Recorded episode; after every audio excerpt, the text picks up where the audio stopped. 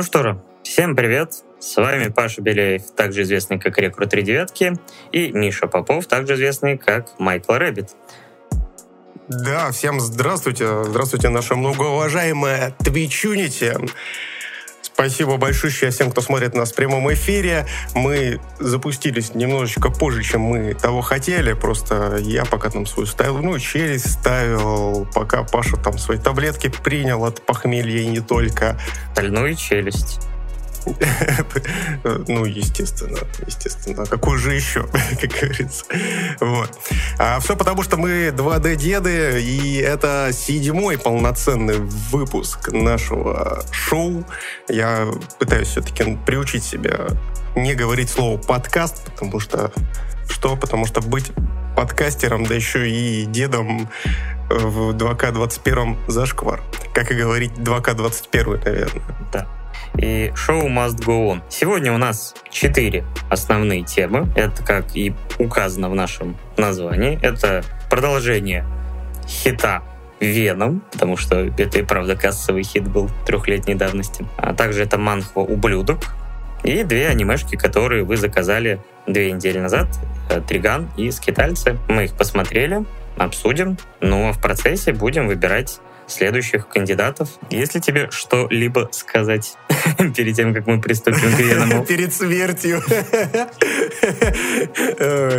Я, главное, что я вытерпел просмотр этого фильма. Как бы мне уже, в принципе, ничего не страшно. Я уже настолько в своем познании преисполнился, что мне даже уже нечего, в принципе, сказать по этому поводу. Единственное, меня, знаешь, что интересует. Почему? Почему ты настолько безответственно подошел к э, э, выпуску нового эпизода эпизода подкаста, конкретно седьмого нашего выпуска, который вы сейчас смотрите, что умудрился, блин, с похмелья припереться на него. Что происходит, Паша? Что случилось в наших лесах? Расскажи, пожалуйста. Ты, ты, ты запиваешь горе, что ли, или что?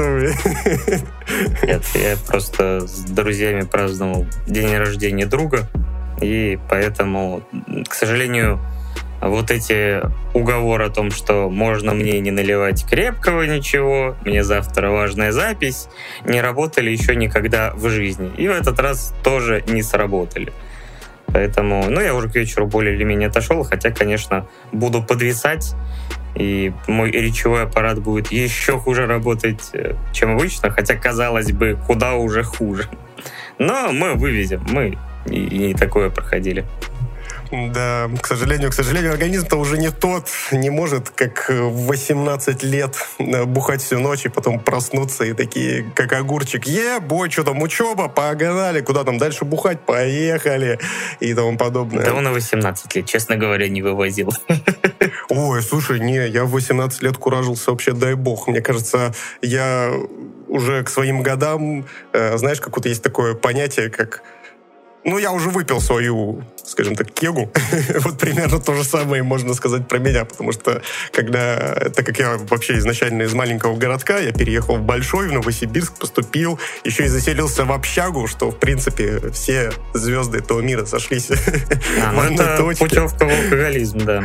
Тут да, это, без вариантов это путевка в трэшовые студенческие будни. Вот, и, собственно, да, да, я грешен, и поэтому я уже, э, по-моему, года полтора не пью вообще, потому что, ну, нафиг, нафиг.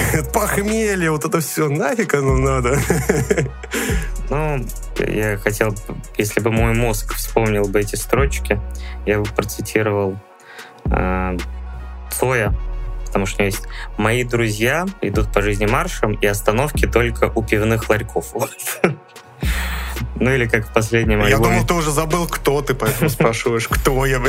Такой, что я здесь сделал? И что я сделал для хип-хопа в свои годы. А что ты сделал для своего для своего хип-хопа, Паша?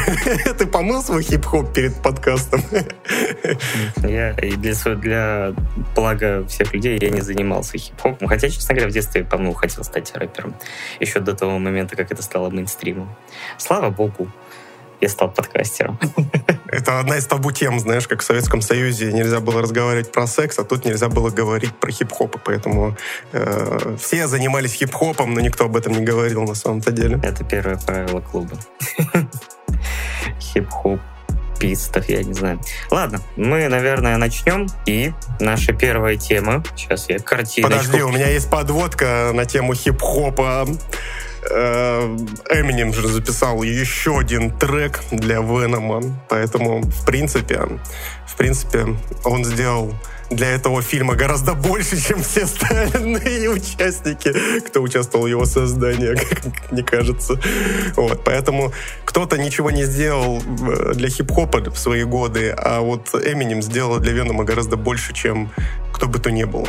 Да, у нас первая тема — это Venom 2. Э, продолжение, как я уже сказал, кассового хита, потому что собрал, не не память не изменяет, больше 800 миллионов, чем на самом деле, мне кажется, удивил всех, включая создателей. В любом случае, само собой, уже в первой части был задел на сиквел, все, разумеется, ждали Карнажа, потому что это, наверное, главный противник Венома. И спустя три года, ну, изначально он уже в прошлом году должен был выйти, потому что Sony, в отличие от того же Марвела, не любит по три года делать э, продолжение, им подавали, они за два года справляются вообще. И они запустили очередную попытку сделать свою... Стахановскими методами, так сказать, трудятся. Да, свою вселенную Человека-паука без Человека-паука, потому что был анонсирован и уже снят, а, собственно говоря, фильм про Морбиуса, который ждет своего часа на полочке Жардом лета. Ну и что-то я сомневаюсь, что мир не увидит третьего Венома.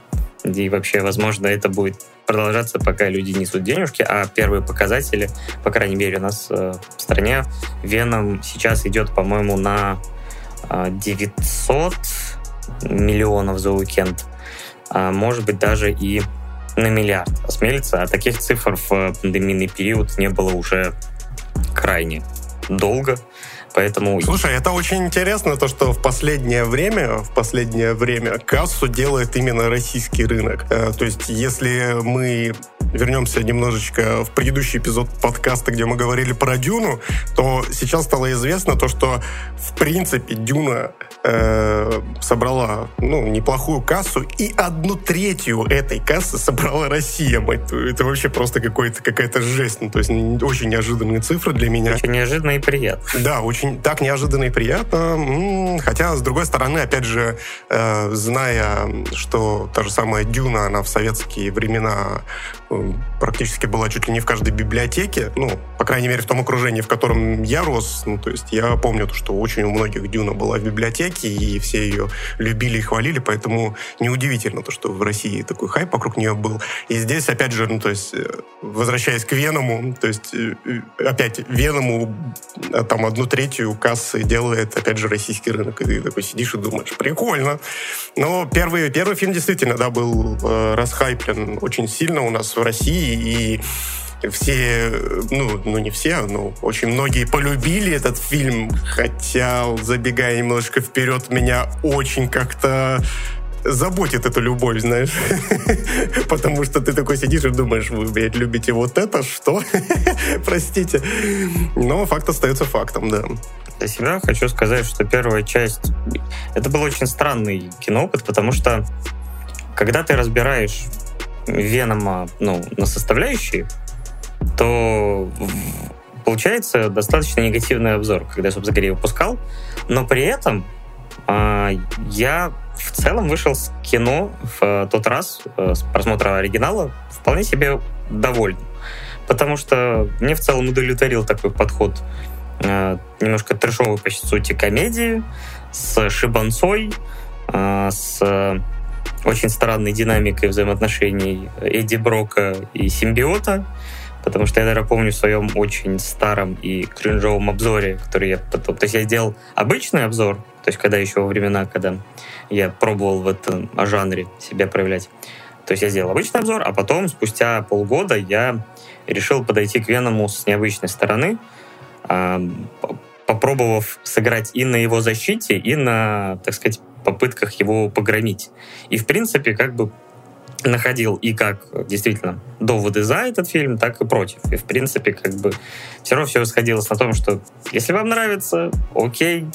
То есть базовый этот фильм, никаких, э, ну, очень многое, что делает довольно-таки на посредственном уровне, но почему-то это все работает вот как какое-то произведение, родом, кажется, вот из 90-х, начала 2000-х, потому что, ну, неспроста, э, вселенной э, именно киношной Sony э, продюсирует Авиарат, или Авиарат, который занимается э, созданием проектов э, по вселенной Марвел еще с начала 90-х. Собственно говоря, он ответственен за по мультфильм и про Людей Икс, и Человек-паук, то есть все вот эти наши любимые мультфильмы и, в принципе, все экранизации Человека-паука э, были под его руководством. Многие другие проекты, в том числе по Люди Икс, ну, раннего периода, они тоже были созданы и вот имели какой-то общий вайб.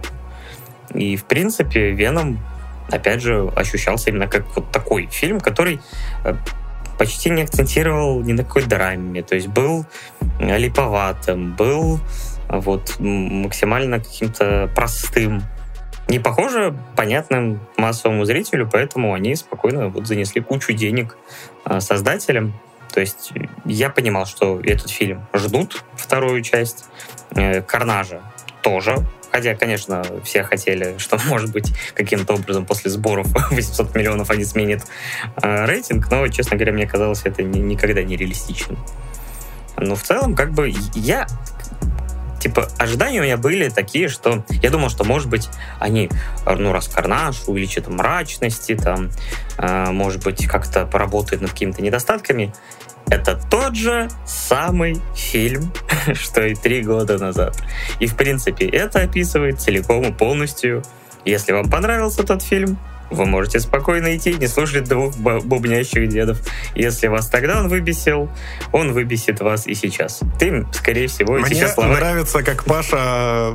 Здесь стоит вставить ремарку, то, что э, Паша свою ютуберскую карьеру э, начал конкретно с кинообзоров и вполне достаточно успешно этим занимался какое-то время, потом ушел полностью в реакции. Сейчас у него ну, очень крупный и классный канал с реакциями, поэтому подписывайтесь, если вы еще вдруг не подписаны, называется «Твои любимые реакции». Вот, и там у него был киносуд как раз-таки, вот то, про что он сейчас и рассказывал, то, что он с одной стороны выступал в защиту Венома, а с другой стороны он же, это, кстати, между прочим, первое, первый звоночек твоей, твоей шизы, мне кажется, всплыл, что ты сам же его обсираешь, а с другой стороны ты же его и защищаешь. Биполяр очка, как говорится, случилось у Паши.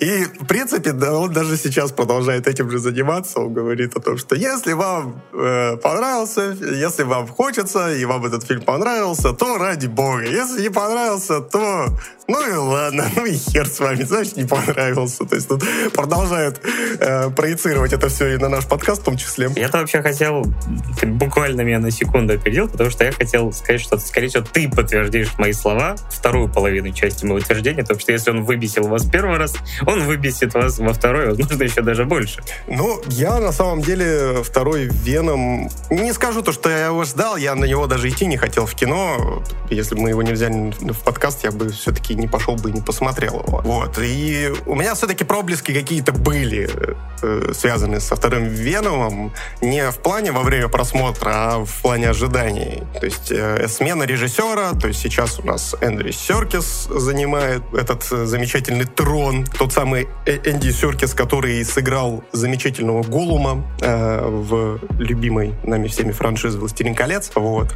Он, да, он, кстати, режиссер, кто не знал.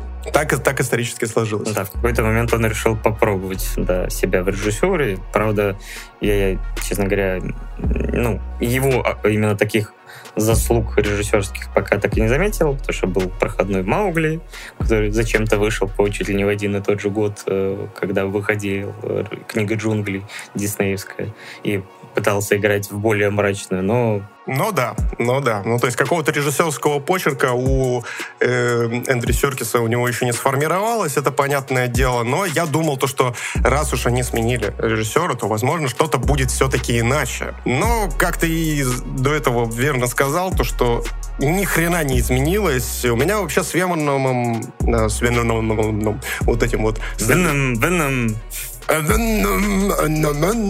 Вот эта вот э, знаменитая песня Эминема, да, в которой ни хера не понятно, но все от нее прутся почему-то.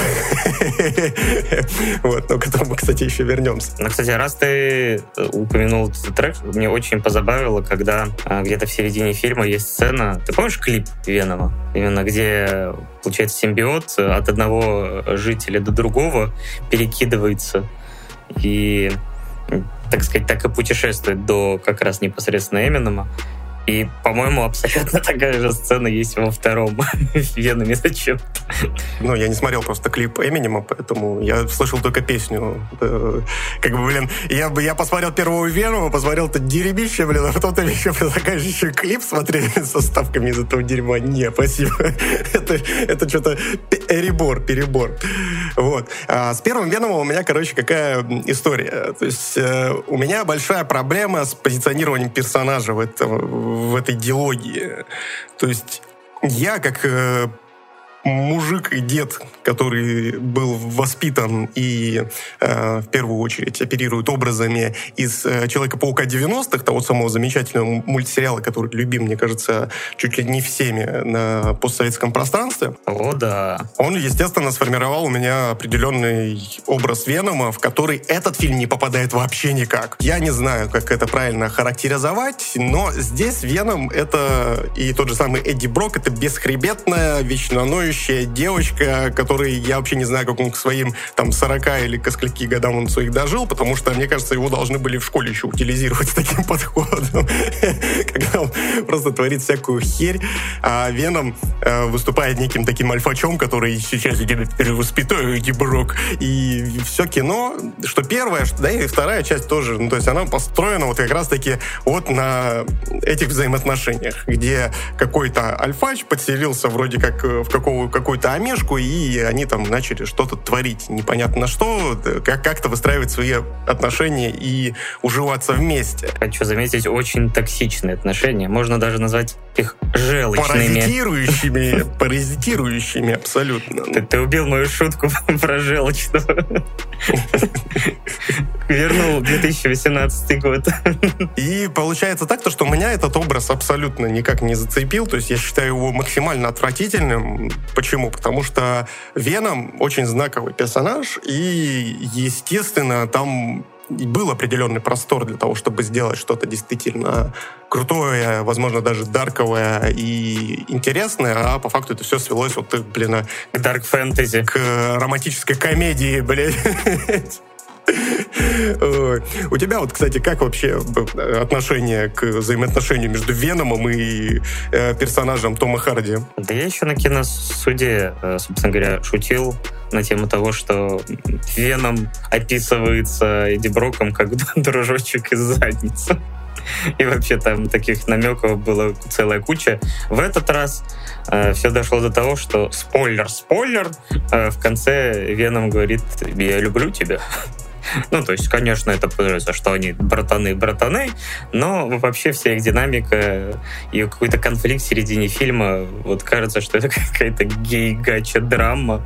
Возможно, из-за э, всеобщей любви к гача-ремиксам все решили, что Веном...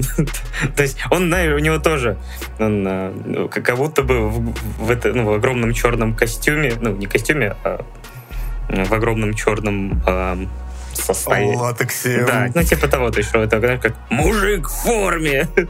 как ему даже шутит, когда он попадает на какой-то маскарад, типа классный костюм. Да, только каких-то полеток не хватает, потому что он и так неплохо доминирует над Эдди.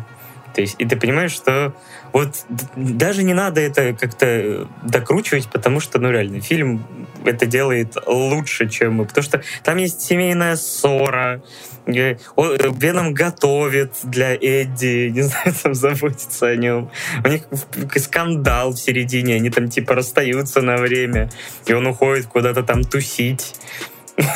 Мне очень понравилось в этой еще сцене, знаешь, э, Веном выкидывает телевизор, Э, нам показывают, потом он покупает новый себе, а нам показывают так довольно ощутимо коробку с брендом, и приходит детектив такой, классный телек.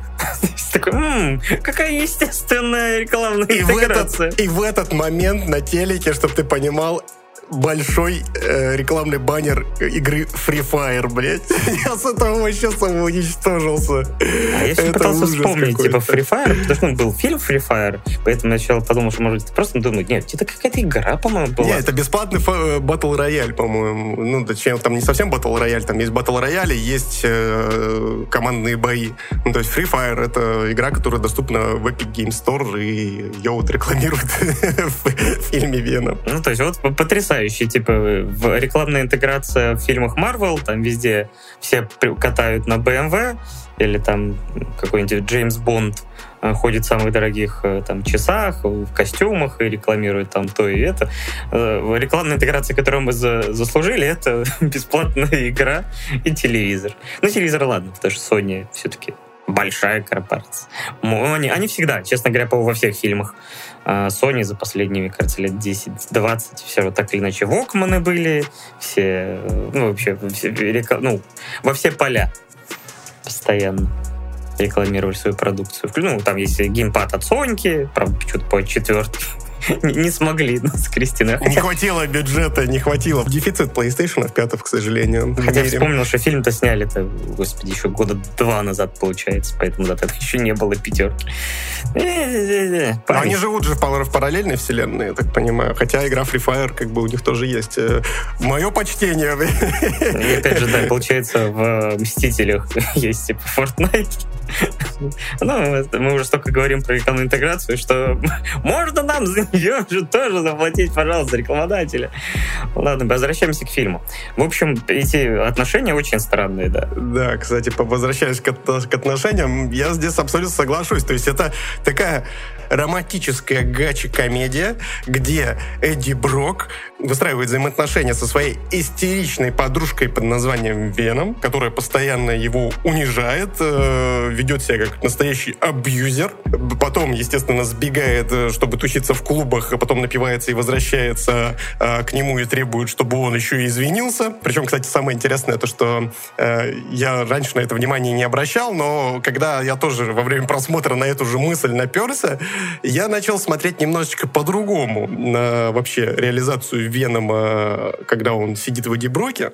То есть там очень интересная такая история, то есть когда э, перед нами показывают Тома Харди, и тут появляется Веном, он такой, знаете, у него за плечом свисает, но при этом его вот эта вот небольшая шеечка, которая, она уходит куда-то за спину. И такое чувство, как будто он хранит его у себя между булок, блядь. Откровенно. Так, я тебе говорю, там прямым текстом было, типа, ну, в первой части он называл его дружком Мазайца. Поэтому он не из носа появляется, ни изо рта.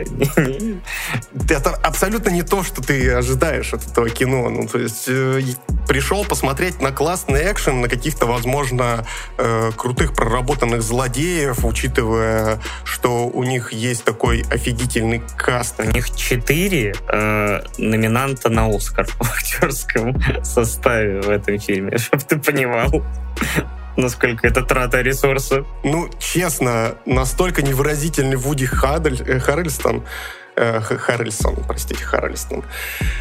Э, вот, э, ну, я его мне кажется, даже во втором Зомбиленде он был более выразителен, чем здесь. Это вообще ужас какой-то. Хотя Вуди может выдавать охерительные перформансы. Он идеальный Клетус э, в времена, когда он снимался, не помню, кто это снял, «Прирожденный убийца». Помнишь такой фильм? 90-х конечно, или 80-х? Вот он там ну, то есть э, прям идеальное попадание. То есть вот то, тот персонаж из этого фильма, это вот максимально близкий к к Летусу вообще образ, мне кажется.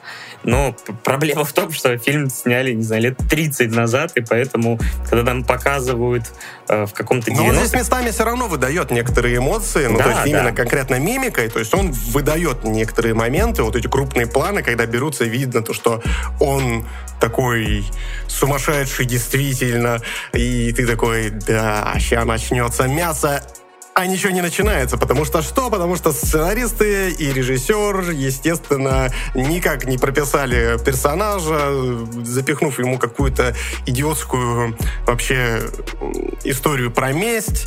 Э, Причем самое интересное то, что там вот э, Наоми Харрис, которую играет его подружку, э, я забыл, как ее зовут, потому что она настолько невыразительна. Пусть которая, будет крик, Да, кричит ультразвуком, и вроде как он должен за нее отомстить, потому что ее убили, хотя нам в самом начале кино показывают стартовая сцена, блин, а просто э, забирают на, э, персонажа Наоми Харрис э, у- и разделяют ее с э, Клетусом Кэссиди садит ее в тачку, э, она едет с охранником, и, соответственно, она использует свои скажем так, э, горловой пение использует для того, чтобы сбежать. И охранник вроде как в нее выстреливает. Нам показывают то, что она выпад- выпадает из машины.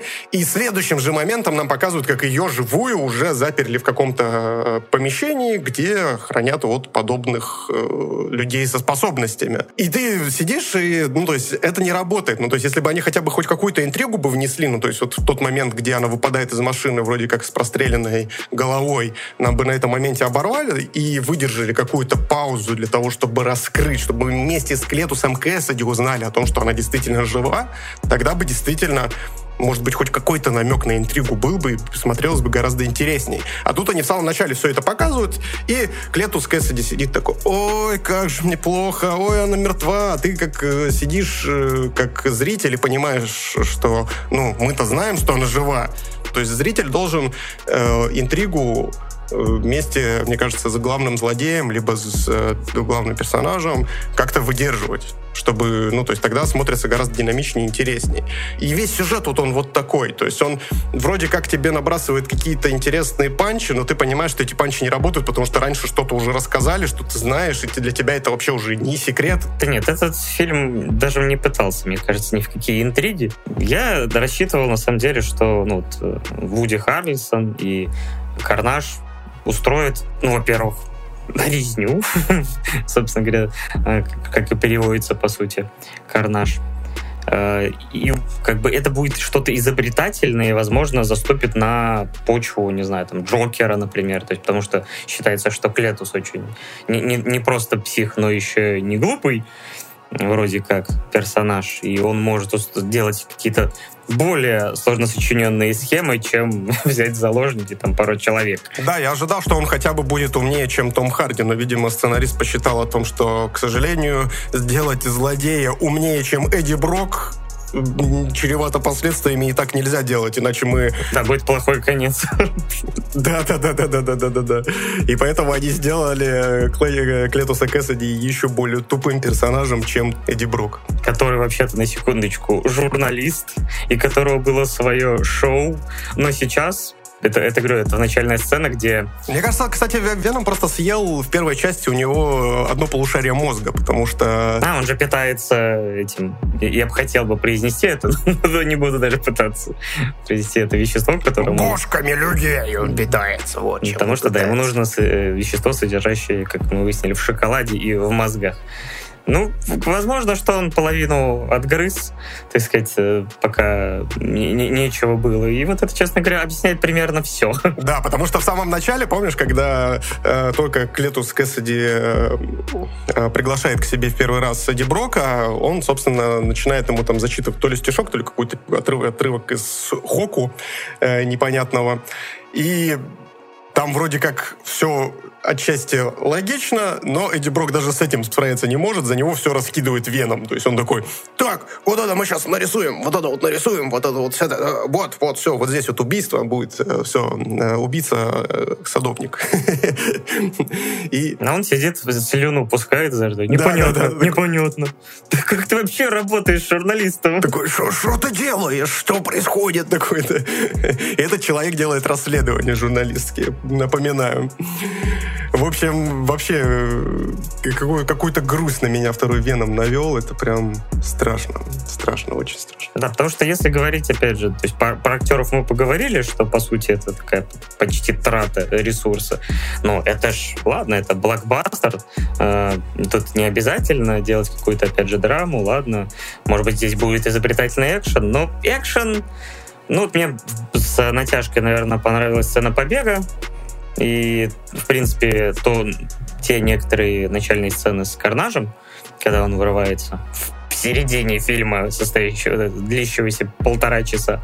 А в целом это меня более или менее устроило. Ну вот, например, финальная — это традиционная компьютерная CG. Э, битва двух примерно одинаковых соперников. Малинового и черничного варенья просто. Да, пепсикольный и вот это все. И получается, что они просто друг друга мутузят, с минимальным количеством изобретательности какой-то вот... Она, слушай, она, она просто в одни моменты начинает копировать э, первого Венома, финальную битву первого Венома. По сути, да. да. То есть они тоже начинают сливаться друг с другом, там, э, переплетаются э, своими желчами. Отросток, скажем так. Но там хотя бы был космический корабль, это все-таки вносило какую-то. Здесь такие, так, ну, источник шума, ну пусть будет колокол. Ну, значит, пусть будет. Ах, это свадьба, свадьба, свадьба пела и плясала. Короче, да. экшен там максимально простой, ненавязчивый и, честно... Причем, кстати, если, если смотреть э, более-менее объективно и в сравнении попытаться, ну, то есть даже в мультфильме 90-го года Карнаж гораздо круче э, в экшоне себя чувствовал, чем, блин, во втором Веноме. И ты такой сидишь и думаешь, ребята, у вас какие референсы были? Вы на что вообще смотрели? То есть я вспоминаю э, мультсериалы из 90-х, там, конечно, э, Карнажа было не так уж и много, э, как бы мне того хотелось, но при этом он там... Он запоминал. Трансформировал свои конечности в различную э, колющие, режущие предметы, кидался там все всем подряд, отрывал из себя куски. И во втором Веноме есть одна начальная сцена, когда вот только они встречаются в церкви Веном и Карнаж. Там вот есть, то есть он вот эти отростки такой раз трансформировал, прибил э, Венома к колонии один раз, и все. И после этого он забыл нахер, что он умеет так делать, и все. У нас рейтинг PG-13. Да, поэтому он даже инопланетянина не может просто на, на, нашинковать потому что PG-13. И, кстати, слушай, слушай, здесь еще, кстати, возвращаясь к моменту сценарному, фильму в одном моменте меня практически удалось провести. Когда, помнишь, в конце его девушка, бывшая, господи, Эдди Брока, прям даже шот такой один в один, как э, в Человеке-пауке Эндрю Гарфилда. А, да, да, да. да. То есть она, она падает вниз, часовни, и он вроде как не пытается до нее дотянуться. И я думаю, да ладно, да ладно, вы сделаете то же самое, вы сделаете то же самое. Но нет, но нет, в конце он ее один фиг подхватывает и ставит на землю, и она не погибает. Ну, то есть она даже не падает, там не наносит себе никакого дамага, чтобы там хоть какую-то драму из этого разыграть. И я такой, ну, блин, ребята, вы здесь могли хотя бы, ну, вот что-то докрутить. Но нет, яиц у ребят э, нет, и э, Энди Серкис, к сожалению, тоже оказался, его яиц оказалось недостаточно для того, чтобы переубедить Sony на то, чтобы сделать что-то более-менее внятное. Да, мы как бы, хоть и говорим какие-то сюжетные моменты без плашки спойлер, но, честно говоря, опять же, это ровным счетом ничего не значит для общего восприятия этого фильма. Мне кажется, можно знать полностью сюжет, и это не сыграет никакой роли, потому что все максимально просто и ненавязчиво. То есть, но при этом я не могу сказать, мне какого-то отвращения и я посмотрел его без какого-то негатива. У меня были моменты, когда от некоторых шуток, от некоторых моментов хотелось, конечно, лоб себе пробить фейспалм. Но в целом, с учетом полуторачасового хронометража, пара шуток меня все-таки как бы заставили гыгыкнуть. Зал реагировал, кажется, поживее, Пусть он и был полупустой в моем случае, потому что я днем в четверг ходил. Да, я, кстати, слушай, я даже немножечко разочаровался в человечестве, потому что я сидел, и реально люди ржали вокруг, и я не понимаю, почему они смеются. Я, конечно, ну, не эстет и юмора, и наш подкаст тоже является тем еще э, юморным днищем, так сказать. Шутки про жопу, про члены, про гачи версию Венома второго и тому подобное. Но все равно, ну, то есть я даже несмотря на то, что я не применяю какие-то вещи, но я знаю, как работает юмор, ну, то есть э, люди, блин, поэтому книги пишут, опять же. ну, то есть как работает юмор и учат людей юморить.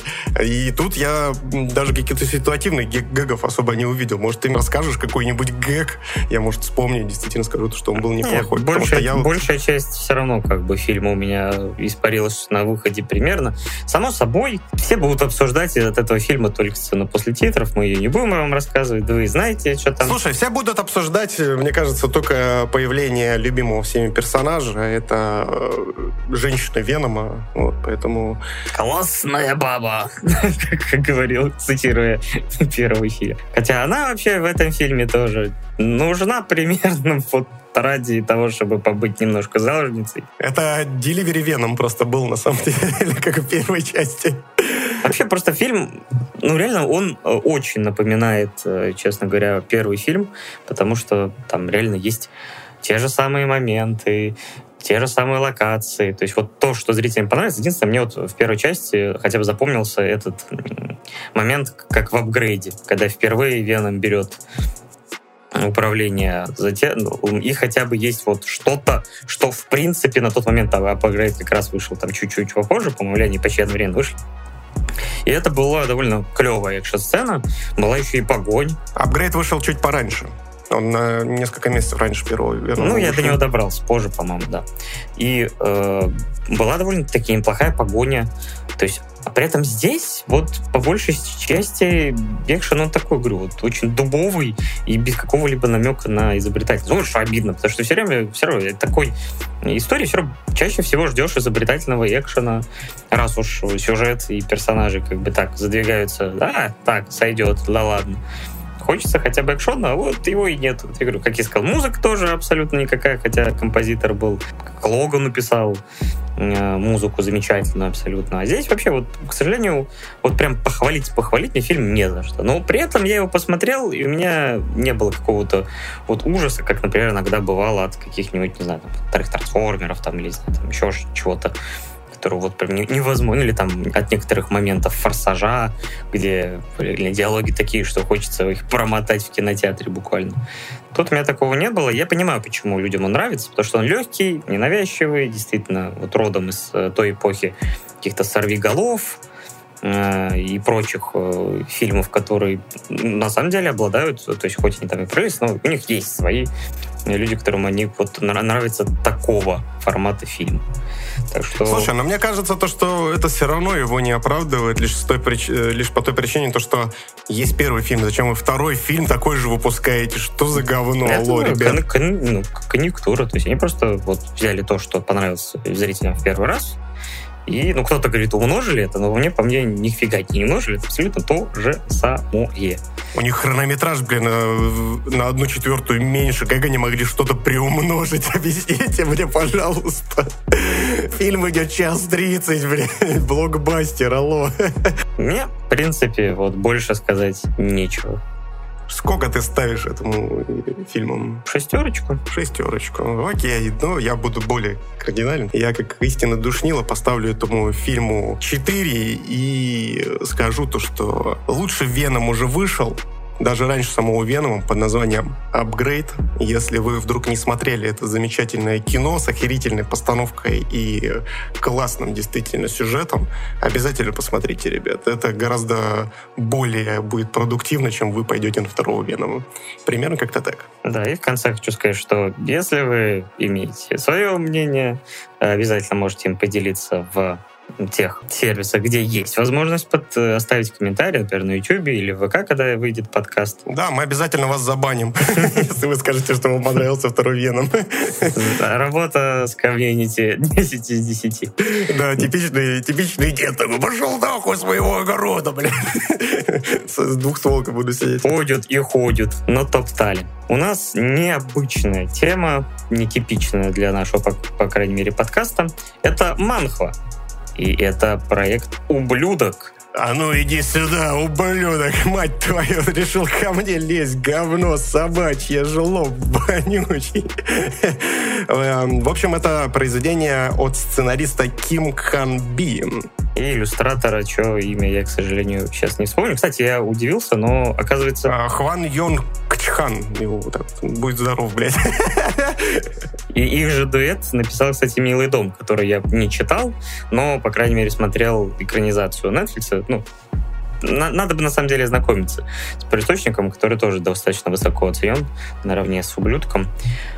Что интригует, потому что ублюдок, забегая вперед, нам очень и очень понравился. Да, настолько понравился, что мы даже решили его запихнуть в наш подкаст о э, кино и аниме в том числе, потому что это очень неординарное такое произведение, которое действительно стоит того, чтобы с ним ознакомиться. А как ты с ним познакомился? Я вообще познакомился с ним достаточно странно. Я нашел Э, обзор на Ютубе где-то примерно с год назад от какого-то малоизвестного YouTube-деятеля. Э, в общем, и там просто говорилось о том, что очень классный психологический детектив, можно даже так сказать, или психологический триллер, поэтому вы должны его прочитать. И там, ну, такой кратенький обзор, буквально на две минуты был, и меня что-то это так зацепило, я сразу же полез. И это, кстати, была моя первая манхва, которую я э, прочитал в принципе. То есть э, раньше я с форматом манхвы не сталкивался. С ман мангу читал, а вот манхву нет. И здесь вот, кстати, важно пояснить, в чем же отличие. То есть если манга — это в первую очередь э, печатное произведение, которое печатается либо в журналах, либо выходит в отдельных томах, то манхва — это в первую очередь веб-комикс. Веб-комикс, который читается не плитками справа налево, как э, мы привыкли в манге, а листа листается сверху вниз. И это, кстати, очень удобно. Я читал, кстати, «Ублюдка» через э, смартфон. Со смартфона очень удобный формат. И, естественно, там все, э, получается, так называемые шоты, э, то есть кадры, они расположены тоже не совсем в банальной манере. Между ними э, есть как и минимальное расстояние, так и максимальное. То есть там нету какого-то, знаете, типичного темпа, в котором тебе показывают, э, ну, типа как в манге, знаете, там, э, для того, чтобы на листе их разместить, их обычно подряд ведут, и ты спокойно читаешь и смотришь на эти кадры. А здесь ты можешь, допустим, прочитать один экран, один кадр, потом сделать там свайп от 2 или 3, и потом прочитать, чем, чем за это закончилось вот это противостояние. Ну, то есть появляется второй фрейм. И это очень интересно, и в рамках той же, того же самого ублюдка, хотя, кстати, здесь вот важно еще заметить то, что ублюдок это одно из, э, один из переводов. Вообще оригинальная манхва называется «Бастард», и ну, есть несколько переводов. Кто-то перевел как «сволочь», кто-то как «ублюдок», кто-то как «бастард». Вот, поэтому если вы, допустим, по запроса ублюдок не нашли эту манхву, то ну, попробуйте сволочь либо бастард загуглите, и у вас точно все получится. Вот. И э, вот конкретно с этим произведением это играет очень классную такую вещь, как нагоня... нагоняет отлично саспенс. То есть ты читаешь какой-то хлесткий диалог, между двумя, скажем так, маньяками. Паша сейчас, кстати, нам расскажет немножечко чуть позже, как я закончу мысль о завязке этой манхвы. Между ними происходит некоторая вербальная перепалка, и для того, чтобы нагнать саспенса, то есть обрывается кадр, делаешь три свайпа пустоты просто в максимальном напряжении, такой, бля, чем это все закончится, господи! И тебе показывают шот, который, допустим, является геймченджером и является сюжетным поворотом. И ты такой, ёпарас, это что дальше будет? И вот такой вот э, темп манхвы и манера ее подачи, она прям очень классно играет. Я после «Ублюдка» еще прочитал э, того же самого автора, конкретно сценариста, там у него э, была тоже неплохая манхва «Свинарник», про молодого человека, который с потерей памяти оказывается на э, острове, вот, и думает, что его приютили каннибалы, короче. Вот, и там тоже все переворачивается неожиданно. И там вот тоже это очень классно э, все переворачивается за счет вот этой вот подачи именно манхвы. Вот. Че, Паш, расскажешь, в чем замес-то у нас? Ну, я сначала скажу, что сам я наткнулся на эту манху благодаря тому, что мне заказали на одном из стримов э, обзор уже черного кабинета, который не год назад вышел, хотя Хотя время летит так быстро, что может быть и год назад. Но обзор был не двухминутный, поэтому мы явно смотрели разные. Я очень сильно заинтересовался. Он очень сочно рассказывал про это произведение. Единственное, у меня была проблема в том, что я очень длительный срок потратил уже почти полгода. Я читал э, «Берсерка», и вот как раз дочитал его во время отпуска своего, который заканчивается как раз сегодня. И у меня освободилась э, возможность, ты предложил, собственно говоря, обсудить «Ублюдка» или просто посоветовал мне почитать. Тогда еще мы не планировали его в э, подкаст брать, но после того, как я там молниеносно его прочитал по своим меркам, потому что э, невозможно было остановиться. Его завязка но там и всего 93 главы, как таковые, поэтому он читается, в принципе, за пару вечеров э, в свободном темпе очень даже неплохо. Но у этого есть, сразу же я предупрежу, большая проблема, что ты, когда садишься читать, оторваться от этого очень сложно. Да, лучше освободите вечерочек, ну или не Потому что я прочитал «Ублюдка», блин, чтобы ты понимал, за семь с половиной часов, либо за 8. То есть я сел э, после этого обзора, такое э, время было, по-моему, то ли 22 часа уже, ну, то есть поздний вечер такой. Я думаю, ну, прочитаю пару глав, потом пойду спать, лягу. В итоге я в 6 утра такой просто, а, what the fuck, что происходит, помогите вообще. Педран. Манха. Да, просто ужас какой-то случился, неожиданно телепортировало меня э, в 6 утра. Меня тут еще спрашивают, ну или нас, наверное, спрашивают, читал ли я «Милый дом». Я, да, чуть ранее сказал, что «Милый дом» я только смотрел, потому что тогда про Манху знать не знал, по-моему. Она просто мне на Netflix попалась. И, конечно, я думаю, что стоит ознакомиться с первоисточником. Мне кажется, что он дополнит картину, потому что сериал мне ну, просто норм. А судя по оценкам, опять же, сам «Милый дом» очень и очень. Да, «Мил, «Милый дом» я, кстати, тоже читал. И ну, в целом от манхи у меня очень неплохие эмоции после прочтения сериала. Я тоже посмотрел, сериал мне не понравился. Так в чем там, что там завязка у ублюдка? Почему, почему он, собственно, ублюдок? И кто, собственно, здесь ублюдок? Расскажи нам уже, наконец. Еще Ублюдок здесь один, это я. Вот, значит, есть отец, есть сын, они живут вдвоем, и это, по сути, по меркам Кореи, несмотря на то, что вот мама в кадре не присутствует, образцовая семья, отец глава крупной корпорации, сын там типа учится в школе. Гений, плейбой и миллионер. Да, вообще для своего возраст его мы по не знаем, но все равно для своего возраста сохранился очень неплохо. Вот.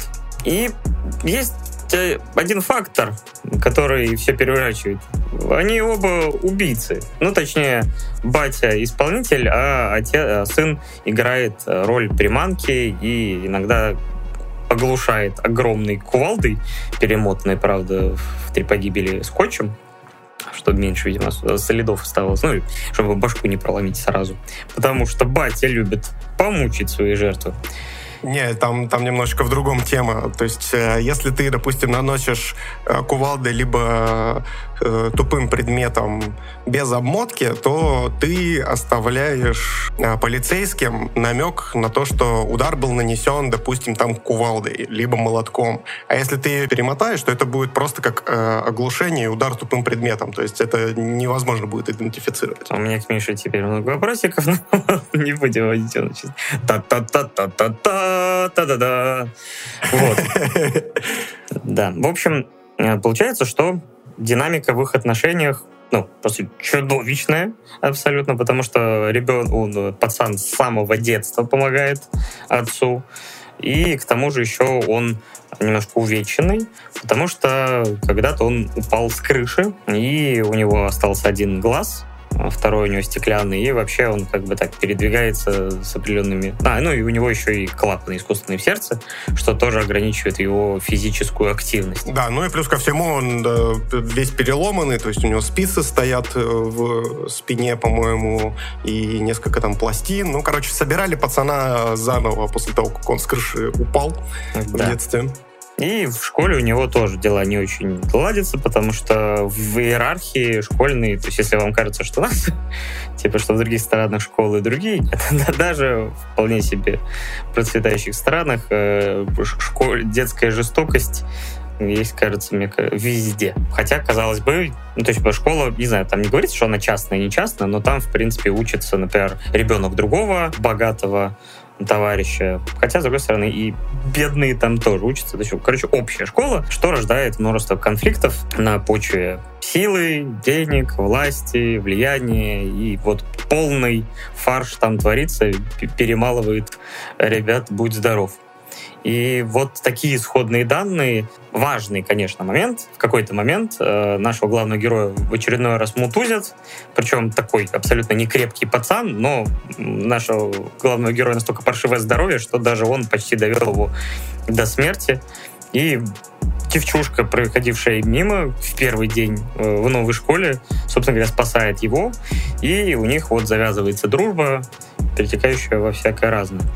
И вот такие у нас исходные данные. Но он влюбляется, он влюбляется да. в эту девочку по итогу. И не только он. в этом, в общем-то, и вся проблема. Потому что батька любит девушек именно такого, такой внешности, и хочет ее всеми возможными способами заполучить себе в жертву. А сын, собственно говоря, этого не хочет. И вот возникает конфликт двух личностей, которые как бы не очень-то здоровы. И рождается из этого очень и очень интересная история. Какие у тебя, в принципе, были вот ощущения после прочтения? Я в некотором шоке находился, конечно, после прочтения, и это одна, одно из тех произведений, которое вот как раз-таки в формате комикса умудрилось меня настолько сильно держать в напряжении, что справиться с ним было просто невозможно. Я благодарен, блин, судьбе и э, Господу Богу, маме, вот, бабушке. Спасибо вам большое, что меня родили. А, подождите, это не та речь, это речь э, оскароносная. Ладно. Но, в общем, я благодарен тому, что я читал это все не в ангоинге, потому что сейчас некоторые... С ума сошли. Что же дальше? Да, да, это просто просто жуть. Ну, то есть в ангоинге читать такое было бы просто невозможно, потому что настолько сильно тебя эта история за яйца хватает, настолько она классно манипулирует твоим восприятием и отношением к разным героям, что мама моя родная.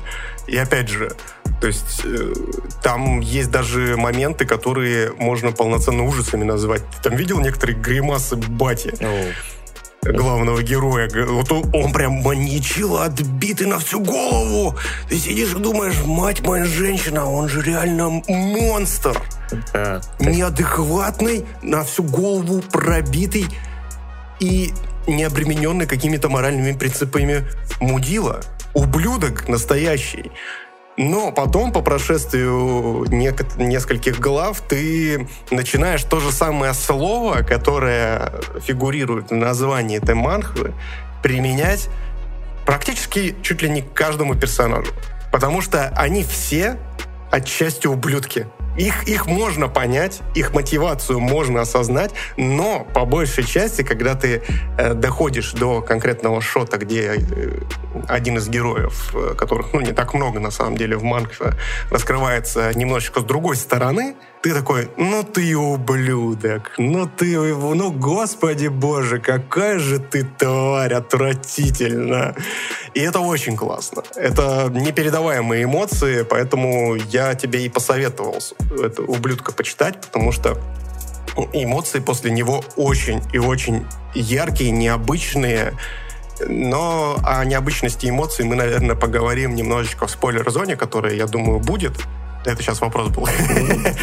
Тут очень, конечно, потому что, конечно, хочется людей заинтересовать. Надеюсь, что мы уже это сделали, потому что, в принципе, мне кажется, я заинтересовался, честно говоря, вот этой концепцией еще, когда вот смотрел обзор, там реально буквально за 2-3 минуты, когда мне писали Цимис. Этой базы мне хватило для того, чтобы ну, поставить ее. То есть у меня э, в, получается... Это полноценный перенос э, в формат веб-комикса типичного мема «Я должен отпиздить батю».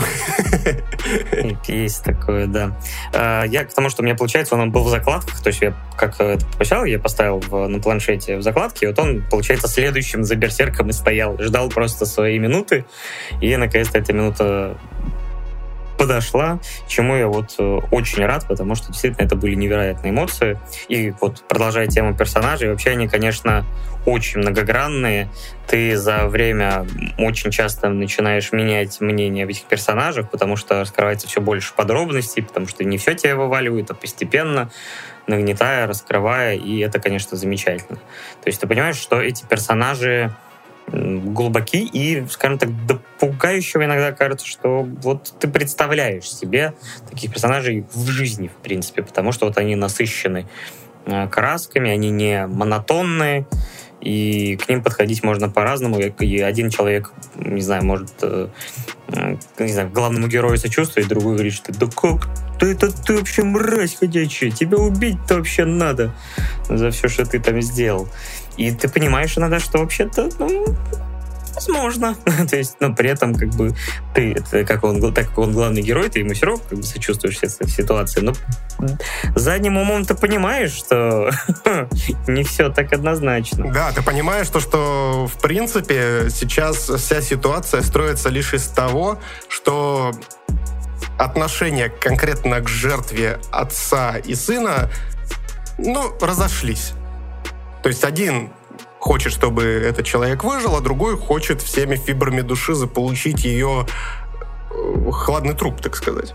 Но история в том, то, что если бы этого конфликта не произошло, то, в принципе, бы все дальше продолжилось, и как бы главный герой бы продолжил также убивать, в принципе и помогать отцу разводить э, молодых девушек э, на эмоции, на какие-то, на какую-то жалость для того, чтобы затащить их э, к себе домой, а потом стукнуть по голове кувалдочкой и отправить бати на переработку их. Ой, блин, ты именно вот это вспомнил. Самая открывающая сцена первый раз, когда батя встречает, ну, то есть вылезает из этого люка, смотрит оттуда этой своей гримасы. Ё.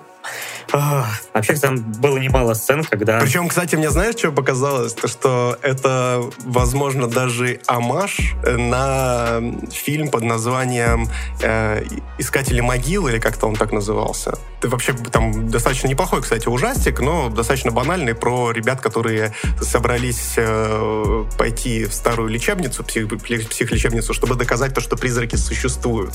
Там э, аппаратуры запаслись, и там вот как раз, когда происходит некоторое дерьмо, э, там начинают отовсюду лезть призраки, и там вот тоже есть такой момент, где из небольшого вентиляционного люка, ну, как сказать, небольшого, по форматам, наверное, э, американских, э, он достаточно большой, то есть он выглядит как дверной проем такой, и оттуда вот примерно в такой же позе вылазит, короче, ебака с таким же практически хлебалом. Вот. Ну, я, честно говоря, если говорить про параллели, конечно, вспоминается мне лично, чуть сказал старый добрый, нет там ни хрена доброго, американский психопат с э, любителем трансформаций Кристианом Бейлом. На самом деле, кстати, Кристиан Бейл, мне кажется, вот ты сразу рисуется идеальная экранизация, где Кристиан Бейл, ну, может быть, лет на 5. Хотя нет, мне кажется, в нынешнем возрасте он вполне бы вообще сошел за этого батю. Ну, учитывая то, что у нас э, школьников э, в Голливуде обычно играют э, взрослые уже 25-27-летние актеры, то, в принципе, Кристиан Бейл и сейчас неплохо подойдет на роль э, отца семейства. Да, ну, кстати, я удивлен, что экранизации пока нет, потому что вообще кинематограф Кореи очень-очень клевый. То есть э, я хоть и не смотрел достаточно большого количества, но те фильмы, которые мне попадались, которые мне советовали, были прям очень-очень качественные. Э, для травочки скажу, что я начал смотреть игру в кальмара, как раз вот этот э, новый хит Netflix, тоже из Южной Кореи. И, блин, я вот где-то к серии третьей, на которой сейчас примерно остановился, э, или на четвертой, на четвертой, по-моему, я понимаю, почему, так сказать, это стало таким хитом, потому что после завязки, которая, кажется, взята из другой, другого произведения, достаточно многоуровневая и проработанная. Я вообще думал, что это какой-то, может быть, источник, ну, это другая какая-то манхва или еще что-то, но нет, это оригинальный проект. Пусть какая типа так называется? Напомню, вот то, что мы это обсуждали. Да, ребят, надо тогда срочно вывести в топ Кейджи э, для того, чтобы мы обсудили как раз-таки связь между игрой в кальмара и этим замечательным аниме и мангой. Манипулятор. Это было не запланированный байт. В общем, я вот действительно читал, у меня были эпизоды, когда мне приходилось прям откладывать планшет в сторону, потому что потому что было как-то даже... То есть, с одной стороны, вот это жгучее желание узнать, чем дело кончится, но иногда такой прям... Типа вот какая-то сцена или момент, когда вот прям не по себе становится. Я реально откладывал несколько раз, особенно на финальной прямой. То есть вот я реально вот это абсолютно два противоборствующих чувства, когда типа, побыстрее узнать, чем дело закончится, и вот какой-то прям небольшое отторжение от происходящего, что типа, блин, жесть. То есть даже, даже боязнь того, что будет. Эм, так что, блин, ребята, если вы никогда не читали манху, попробуйте, потому что, как э, Миша правильно заметил, формат для такого жанра подходит идеально, э, потому что вот эти некоторые, или, знаешь, там, ты не сказал, там есть еще повторяющиеся, например, фреймы, которые э, создают тоже не меньший эффект, то есть которые то есть это очень, скажем так, пользуют даже какие-то киношные приемы. То есть это вот как раскадровка хорошего фильма. То есть который хоть сейчас экранизирован, но ты понимаешь, что все это, скорее всего, будет гораздо-гораздо хуже. Но, блин. Мне кажется, кстати, его рано или поздно экранизируют. Вот прям как, как пить дать. Просто, мне кажется, не нашлось еще подходящих исполнителей. Я, я очень надеюсь. Я очень надеюсь, и это будет очень интересно поглазеть. Да. Ну, а пока мы вот очень-очень вам рекомендуем ознакомиться с этой историей, если вам 18 лет, потому что, мне кажется, такое не, не, окрепшим умам лучше не видеть. Потому что если мы, деды, э, половили себя на мысль, типа, что за жизнь здесь происходит, то, мне кажется, да, лучше 16-18 лет, наверное, прикасаться. Да, но жестокая не только в психологическом плане, но и действительно есть э, неприкрытые сцены жестокости, которые прям такие гор-контент полноценный, поэтому ребята только с окрепшей психикой и в здравом уме и трезвой памяти, так сказать. Ладно, в общем, Ребята, если вы заинтересовались, да, просто можете выключить пока звук, пока он не пропадет. А тем, кто слушает нас в аудиоверсии, естественно, у нас там будут э, встроены тайм-коды, по которым можно будет перейти и пропустить спойлерную часть, ребят. Все для вашего удобства, поэтому спасибо еще огромнейшее, что вы слушаете. Мы переходим в спойлер-зону. Я себе концовку, на самом деле, рисовал несколько иначе. Э, и я ее нарисовал, само собой, максимально, типа, чернушную, прям вот до нельзя. Поэтому, когда все вышло несколько иначе, это получается для меня такой разворот получился. То есть если бы... А является ли это хэппи-эндом, кстати? С натяжкой, потому что, скорее всего, скорее да, чем нет потому что все-таки, э, то есть несмотря на довольно жесткие события... Ну, то есть, если мы, допустим, озаряемся назад и, ну, вспоминаем всю ту чернуху, которая действительно творилась в Манхве, концовка, она, конечно, да, гораздо более светлая, чем то, что происходило до этого, но я бы и с, не назвал бы хэппи-эндом это полноценно. Нет, это, знаешь, такой хэппи-энд с кровоподтеками, даже, можно сказать, с внутренним кровотечением. То есть то есть кажется, что человек нормально, все с ним в порядке. С раком. Понимаю. Вот, и получается, что действительно... То есть... Рака. Черт. Вот, получается, на поверхности кажется, что все хорошо, но, опять же, просто чуть-чуть отмотая события назад, ты понимаешь, что были убитые люди, э, причем довольно жестоко были получены еще больше психологические травмы. Хотя, казалось бы, куда уже больше. Да, то есть поэтому получается, что э, ну и опять же, мы уже на спойлер, главный герой оказывается в тюрьме, правда, мы все сидели, думали, они маловато ли ему дали, но подумали, что по малолетке, может быть, ему как-то все это скостили, плюс... Ну, по факту, в конце главному герою дают, получается, ну, сколько там, года четыре, там не говорится это точно, но учитывая тот факт, что они, ну, не, не намного все выросли, то есть, э, я так понимаю, то, что главная героиня, подружка нашего главного героя, она, э, ну, закончила, получается, школу, ушла в универ и параллельно работает. Ну, то есть, это не так много, то есть, они же там, по-моему, были уже в начале, э, в начале старшей школы. Да, то есть это вот примерно, наверное, в 4 года максимум, что кажется с учетом всех событий, но немало, конечно, смягчающих факторов у него есть. Но здесь, здесь как бы можно, конечно, сделать ставку на то, что, во-первых, ему не было 20 лет, то есть по их меркам, по-моему, 20 лет считается совершеннолетием, ну, то есть это уже смягчающий фактор. Второе, это чистосердечное признание, вот, затем э, помощь к следствию, скорее всего, плюс э, дополнительно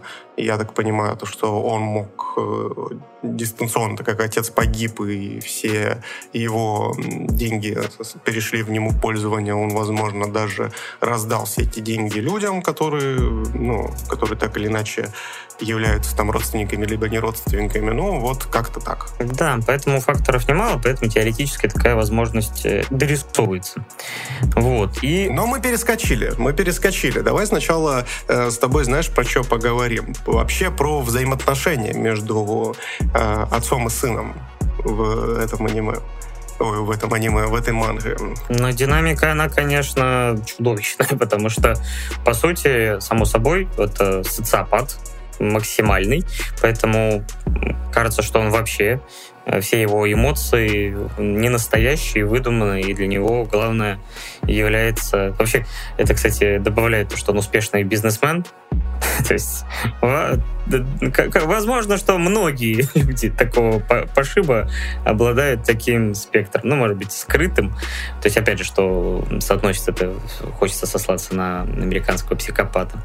Вот. И их динамика — это, конечно, что-то с чем-то, тем более, что... Ну, это, батя... знаешь, какой-то, наверное, флер вседозволенности может быть, когда человек настолько богат, и что уже теряет настолько связь с реальностью, что для того, чтобы оставаться внутри этого общества, он пытается как-то вот э, такими методами взаимодействовать. Хотя, возможно, опять же, это и э, те же самые душевные травмы и психологические травмы, связанные именно с любовью. Ну, то есть он искал любовь, видимо, всей своей жизни, и таким образом он ее пытался как-то э, проявить. Ну, что, конечно, жестко, но тоже имеет место быть.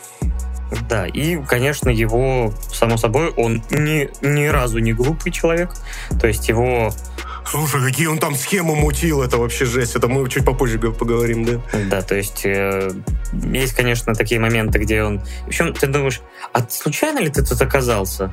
Потому что где-то ты понимаешь, что это все часть плана, а где-то думаешь, так, это вот в течение обстоятельств или, опять же, часть многоходовочки? Потому что таких моментов было огромное количество, и от этого прям холодело, потому что иногда их появление, кажется, из ниоткуда, это прям Поэтому эти взаимоотношения — это очень необычные, то есть таких сюжетов я не встречал. На этом выстроено огромное количество нестандартных и напряженных моментов. Так что это одна из самых, наверное, сильных э, частей. Хотя, откровенно говоря, тут одни сплошные эти сильные стороны. Потому что я даже не сложно сказать вообще, за что мне можно упрекнуть эту историю. Да, ну и в конце, естественно, она преподносится с очень интересной стороны, со стороны прощения сыном отца, когда уже начинают срываться покровы, когда мы понимаем то, что ну, опять же, возвращаясь э, к тому, что я уже сказал на тему невозможности по-другому как-то высказать свою любовь по отношению не только к девушкам, но и к своему сыну, то есть превратилась в вот такую маниакальную заботу о нем. Когда мы понимаем то, что э, одного из друзей, э, точнее, семью одного из друзей нашего главного героя убивает отец, потому что он думал, а поначалу так оно и было действительно, потому что тот же самый как его, Псенхек, или как его звали, э, который вот э, местный заводила и дрочила, он как бы действительно сначала избивал нашего главного героя и действительно издевался над ним. И поэтому отец это все увидел и понял то, что, ну, сына надо как-то спасать, поэтому он убивает всю семью, блин, этого, этого парняги и делает из него инвалида. И ты такой, чё? Серьезно? Ну, если не все, получается, еще сестра. Да, сестра осталась, но она в коме была. Да до самого конца. И, кстати, вообще сама динамика между этими двумя школьниками тоже весьма э, прикольная реализовано. Потому что если поначалу он кажется заносчивым ублюдком, который тоже сын богатого, то есть он, по сути, там соперник, можно сказать, на этом строительном бизнесе отца главного героя, и кажется, что прям тоже ублюдок-ублюдок, но, по сути, он обладает своими ресурсами, тоже выживает в этом мире, где либо ты, либо тебя. Да, причем здесь, кстати, мне очень нравится то, что они еще на контрасте классно показали, что э, вот есть две фигуры отца, то есть отец главного героя и отец вот этого психека или как его там. То есть а, эти две большие фигуры, которые укрепились в этом мире и заработали огромное количество денег и имеют власть, они очень и на своих детей давят. Ну, то есть как вот груз именно, как, как дети справляются с грузом ответственности ответственности за их отцов. Ну, то есть это тоже очень интересно. И другой батя тоже ни хрена не идеален и имеет свои скелеты в шкафу. Не такие, не буквально, хотя это, это тоже определенная тема, что ну, он там за долги же тоже кого-то убивал, насколько Ну, я так понимаю, что это то, именно что он э, косвенный, что, типа, они видимо, кончали жизнь самоубийством и лишившись, видимо, у них, возможно, тоже очень сильная корпоративная э, история, как в Японии. И, возможно, там тоже потеря работы в крупной компании иногда равносильно смертному приговору, как, собственно говоря, и показано в сериале. Ну, не в сериале, в Манхе. А мне вот, кстати, еще, еще, еще понравилось, продолжая, ну, собственно, э, развитие и преобразование и игру, в принципе, с образами героев в, этом, в этой манге. Э, там, получается, Сначала нам показывают то, что он избивает главного героя, то, что он козел и просто э, хулиган, который вот не дает прохода молодым в школе.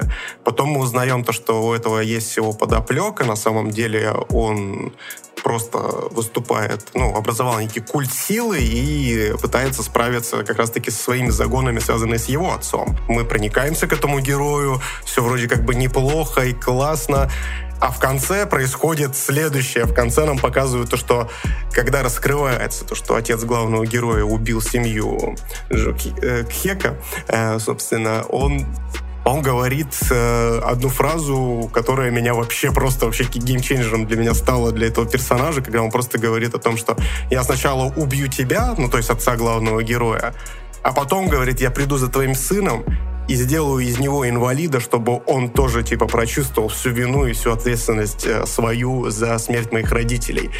И ты такой сидишь, ну ты ублюдок. Но... С одной стороны, ты понимаешь, что он прав. Но это обоснованно. Да. Да, с одной стороны, ты понимаешь, вот в этом-то и весь цимис э, Манхви, ублюдок, в том, то, что ты не знаешь, как к этому относиться. С одной стороны, ты понимаешь, то, что главный герой является заложником, ну, скажем так, своего отца метафорическим. А с другой стороны, э, ты понимаешь то, что убийство всей семьи, там, сестра в коме, ты сам без ног, остался инвалидом, и это тоже, ну, то есть ты тоже можешь это понять, но и здесь, знаешь, как это, мозг у тебя начинает ломаться, блядь, а за кого нахуй болеть-то, алло? А кто хороший-то? Да, да, да, и вот я поэтому и сказал то, что они все ублюдки, блин, а они все отчасти ублюдки, и ты вот сидишь, и вот такие моменты реально такой, ну ты ублюдок, конечно, ну ты и тварь, отвратительно, господи боже.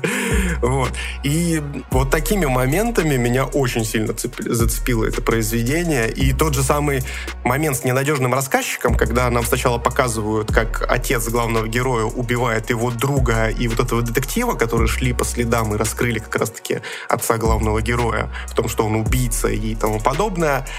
Потом нам показывают э, перепал, вот эту перепалку, где отец, собственно, высвобождается и убивает что детектива, что ну, друга это главного не, так героя. это не детектив никакой, это наемник же простой. Бандюган. Он, он же в той а, да? Мне, мне, мне, мне, мне казалось, что он раньше детективом был. Нет, я такой, что это просто человек с военным опытом в своей стране. Мы не знаем, откуда он, он иностранец. И, похоже, он просто тоже как бы убийца а, и ну, бандит sorry. Sorry тогда sorry, что ввел в заблуждение, да, ну то есть вот и вот этого, его, его напарника. Ты помнишь эту сцену? Показывают общий план, лежит два человека, один вроде как живой, второй с проколотым пузом, он подходит к одному, чикает ему ножом по горлу, Дальше э, показывает следующий фрейм. Он подходит э, к другу главного героя, чикает ему по горлу, уходит из кадра, нам показывают несколько кадров, где, собственно, леж, лежат вот два вот этих человека и истекают кровью, то есть там прям лужи такие крови начинают наливаться. И ты слышишь то, что, э, ну, на манхе там, получается, подписывают, типа, тук-тук-тук-тук, ну, то есть, типа, звук ходьбы. Он такой раз возвращается, и ты видишь то, что у него в руках канистра. И ты такой, блядь, он сейчас их еще и сожжет, что происходит?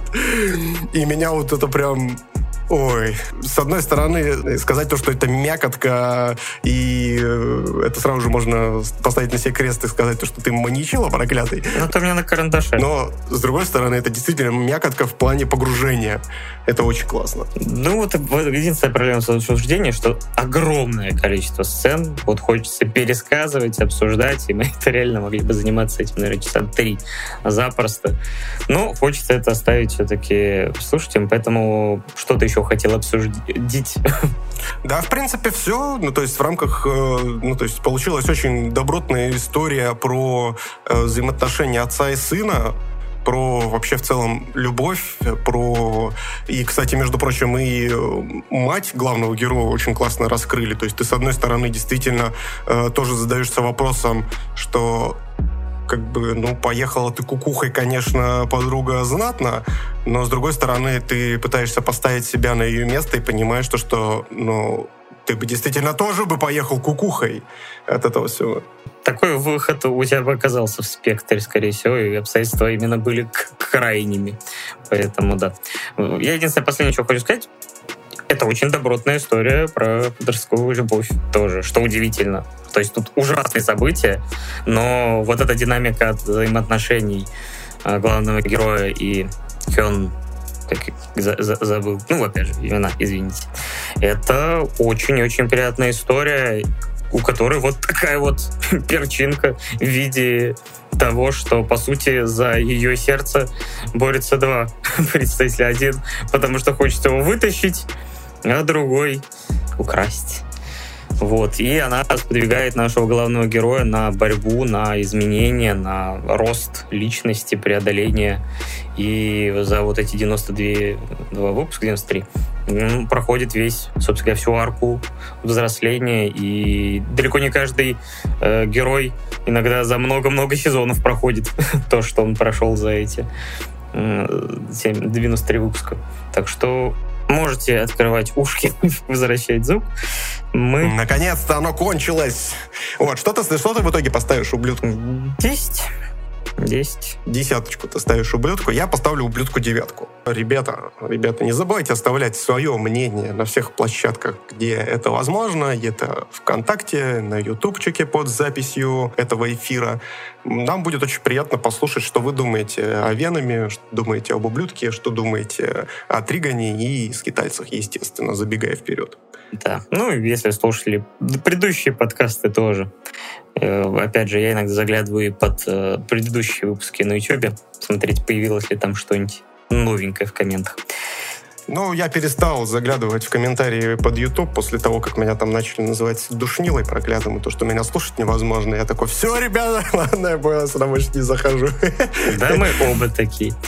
Вот. Просто я не показываю свою душную сторону. Ублюдок. Больной ублюдок, да. А мы переходим к следующей теме. Скитальцы. Анимешка, э, даже известная как Дрифтерс, только ни хрена там никто не дрифтит. Хотя иногда там такой экшен, что могли бы. Вот, это... Я просто ждал, когда в определенный момент там появится Доминик Торрента и такой, ну что, вы разве не знаете, что такое дрифт? Я вам расскажу, что такое семья. Я тоже не знаю, что такое дрифт, но я знаю, что такое семья. Вот. И это анимешка. Э, к сожалению, авторов я не запомнил. То есть я, по крайней мере, не нашел, э, как знаешь, такого множества каких-то ярких а, нет, это я к Тригану искал как раз. А вот э, к дрифтерам я, к сожалению, не успел из-за похмелья э, поискать всяких интересных фактов. Может, ты знаешь? Нет, продолжаем. В общем, это Какие? Аниме... Например, например, что в этом произведении все персонажи являются отсылками или прямыми аналогами из истории. То есть вот это вот или что? Как, как, какие, какие интересные факты? Очень интересно, спасибо. Ну, за неимение других интересных фактов пойдет. Садись. Четыре. Садись на бутылку, обратно не выебывай. В общем, это, можно сказать, исикай, э, который повествует о такая концепция, которая немножко напоминает фейт в какой-то степени. Только здесь нету никакого турнира, здесь есть просто команда хороших команда плохих. Ну, назовем Это так. знаешь, это фейт только со стороны, короче, как раз-таки Артурии, вот этих вот всех македонского. Да, да, да, да, да. Когда они такие на поле битвы просто дерутся, дерутся, дерутся, дерутся, а потом такие неожиданно попадают в какой-то, блядь, коридор и говорят, сейчас вас хозяин призовет, вы это, дождитесь, пожалуйста, свою очередь. И ты такой, чего? Да, ну, единственное, у них никаких хозяинов нет, у мастеров. А, тут они сами по себе. Основная часть, конечно, из Японии, и поэтому первые две серии, особенно первая, я сижу такой, это что, экзамен по истории Японии?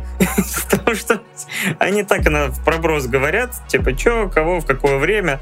Но в целом ты понимаешь, что такое ощущение, что лучше тебе знать, кто это. То есть потом появляются... Паша-сан, садитесь два, блядь. Вот именно, да. То есть э, потом появляются, конечно, многие персонажи, которые более или менее именитые, ты из школьного курса истории обычно вспоминаешь Ганнибала, там, типа, но некоторые персонажи, особенно мне понравился вот Адмирал. Ну, Дарк, опять же. Ну, да, Жанна Дарк. Ну, вот Адмирал — это вообще отдельный. Он просто появляется и и в конце еще раз мелькает, и все. Вот такой вообще. Вот персонаж. Зым. Четко. Да, вообще, как бы такой вот это одно из тех аниме, которое, мать его, вот выглядит как демо-версия максимально. То есть э, оно вышло уже, получается, уже пять лет назад. И у меня, да, складывается ощущение, что вот прям чуть-чуть только что-то нам там начинают рассказывать, расставляют фигуры, э, происходит вот один там конфликт, более-менее там масштабный. И все, ждите. Мне, я говорю, вот эта надпись в конце, это прям золото. типа, второй сезон в 2000 каком-нибудь. И да, за пять лет так второй сезон не да, появился. Да, они, они реально, ну, то есть, э, чтобы вы понимали, я подтверждаю этот факт, что в конце э, сезона они полноценно такие ждите второй сезон позже. И там, и там написано 2000 XX. И ты такой, понятно, до встречи через полвека, пацаны. Ну да, это как люди, которые ждут э, этого, второго сезона No Game No Life, ну, при, при, присели в этот момент э, рядом. И такой, я посижу здесь, здесь свободно. Да, да, присоединяйся. И там просто ряд вот этих анимешек, у которых один сезон, и все. Ну, мне сказали, что... Не, возможно, тогда еще манга просто не дошла, может быть. Ну, в смысле, не вышла. Но я так понял, за эти пять лет вышло вот примерно чуть меньше, чем столько, сколько было ну, вот, э, на момент э, выхода сериала, как я понял, потому что мне сказали, что это в аниме 45 глав, а всего их там что-то тоже там около что-то 80 или 90. То есть, похоже, она выходит вот не, не очень-то и часто. Ну, бывает вся, всякие выходы манги. Кто-то как стахановец хреначит. А ну, здесь, слушай, здесь стоит опять же заметить то, что достаточно специфичный вот этот сеттинг. Ты правильно сказал, то, что это все выглядит отчасти как... Фейт наоборот. Как, да, как фейт наоборот, это во-первых. А во-вторых, что это выглядит как экзамен, блин, по различным эпохам и знания персонажей. Э, хотя мало чего общего они имеют своими оригинальными прототипами, конечно. О, да, Распутин! Они, они просто писали, на самом деле... Фанфики они писали. Нет, они, они в один прекрасный момент просто такие загуглили просто так Распутин. Открывают статью по Википедии, на Википедии, такие прочитали ее, потом такие, о, есть клип про Распутина, и такие, ай-ай, Распутин, раз он супер драм-машин. Они такие, отлично, этот персонаж нам подходит. И они экранизировали эту песню на самом деле. Да, забавно, что там еще очень часто по, они в парах появляются, поэтому типа у Жанны Дарк был как раз этот, э, как его звали? Чатик, подскажите, или ты помнишь этот граф? Э, граф Кудахтала. Э, короче, который, по сути, чей аналог есть в Фейте. Жиль Дере. То есть я так понял, что это и есть синяя борода. Ну, как бы да, нам да, в Фейте да. показали, что этот автор решил разыграть карту Жан Дарк, а здесь вот прям типа они комплектом идут. И также с Распутиным, собственно говоря, Анастасией Михайловной, или как она там, забыл, Александровна. Я, я, я, кстати, вообще не помню. Я просто не смотрел Анастасию, и что-то вот по истории тоже вообще не помню, какую роль она сыграла в российской истории, что-то вылетело. Вот имя знакомо. Ну, я помню, что она с э, каким-то там волшебником, как раз-таки с Распутиным, она дралась в мультике от Мы настолько тупые, что, да, если изучаем историю по мультикам Диснея. Добро пожаловать, добро пожаловать. Ваше мнение очень важно для нас. Вот. И, э, но при этом, блин, мне, скажем так, в целом понравилось. То есть это, опять же, как я очень часто говорю, легкое аниме. Это не то аниме высшей лиги для меня, которое прям вах. Который обладает там, невероятным стилем, экшеном, типа драмой, перипетиями сюжета и вот этим всем. Но сделано очень на достойном уровне. Мне понравился стиль, все его сравнивают с Хелсингом. И ты считаешь, что надо было Хелсинг сначала смотреть, а потом уже Дрифтеров. Хотя я так и не понял, какая взаимосвязь у них, напомните. Что, что я, скажем так, у, у, э, упускаю? Не, здесь э, просто видишь, э, в чем история. То, что Один автор? Ката Хирана, то есть это вот создатель, в первую очередь, Хелсинга, всего Хелсинга Всех этого мира. И, да, всех, всех и, и всех скитальцев. Вот. Ну и скитальцев, соответственно, тоже он создал. Поэтому, кстати, я поэтому скитальцев и посмотрел, потому что я очень люблю Хелсинг как таковой. И поэтому, когда сказали о том, что вот выходит аниме от, э, собственно, создателя э, Хелсинга, я такой, да, это надо смотреть, это надо смотреть. И смотрел Но, ты как... на момент выхода, я так понимаю? Да, я смотрел в 2009 году, а, ну, то есть в ангоинге. Каком девятом? Оно же, оно же, по-моему, 16 -го года. Или я что-то путаю. А, Ой, да, 16 фу, фу, фу, да, с 16 16 Все, я уже поплыл в датах. Настолько, настолько стар, что это, это, кстати, как знаешь, как, как, как в, в Тригане, который мы еще разберем. То есть я уже настолько долго живу, что для, в моем формате 5 лет это уже как мгновение. В 2016 году, да, я там, э, по-моему, в декабре я начал смотреть, как раз там несколько серий уже Какие эмоции у тебя он вызвал тогда? А, эмоции достаточно скудные, потому что, несмотря на то, что это все очень классно нарисовано, обладает отличной динамикой и э, фирменным визуальным стилем, который был и фигурировал еще и в Hellsing Ultimate, то есть э, оно достаточно проходное. То есть меня сам, ну, меня не зацепила сама сюжетная арка. То есть они вводят этих персонажей, вводят, вводят, вводят, вводят, и ты рассчитываешь на то, что между ними будет э, действительно какое-то классное классное взаимодействие, оно наклевывается к концу сезона, когда там начинается некоторые, некоторые там... Движухи. Некоторые перипетии, исходя из того, что они там начинают некоторые дворцовые перевороты и так далее. Вот если бы они это с самого начала бы взяли и начали бы вплетать, они э, сосредоточились в первую очередь на главной тройке персонажей, то это было бы... Ну, то есть это, знаешь, как типа раскрытие персонажей через контекст. Когда ты раскрываешь персонажа не из того, что рассказываешь про него или демонстрируешь, э, как он там рубит людей, а помещаешь его в интересные ситуации в интересной ситуации, и через принятие решений как раз-таки герой как-то тебе раскрывается. Вот в таком бы ключе, мне кажется, скитальцы гораздо лучше бы зашли мне, но вот э, в остальном у меня возникли некоторые проблемы э, с атмосферой в этом произведении, то есть она э, зачастую, и, кстати, Helsing Ultimate это тоже распространяется, потому что, ну вот, почему я сказал то, что с Helsing Ultimate надо было начинать, потому что вот они по своей форме формуле абсолютно одинаковые не по истории, а именно подача. То есть там вот эти вот ставки идиотские, знаешь, типа на вырезанном фоне, где они кривляются и тому подобное. То ну, есть... я к этому привык во многих анимешках такое а, бывает.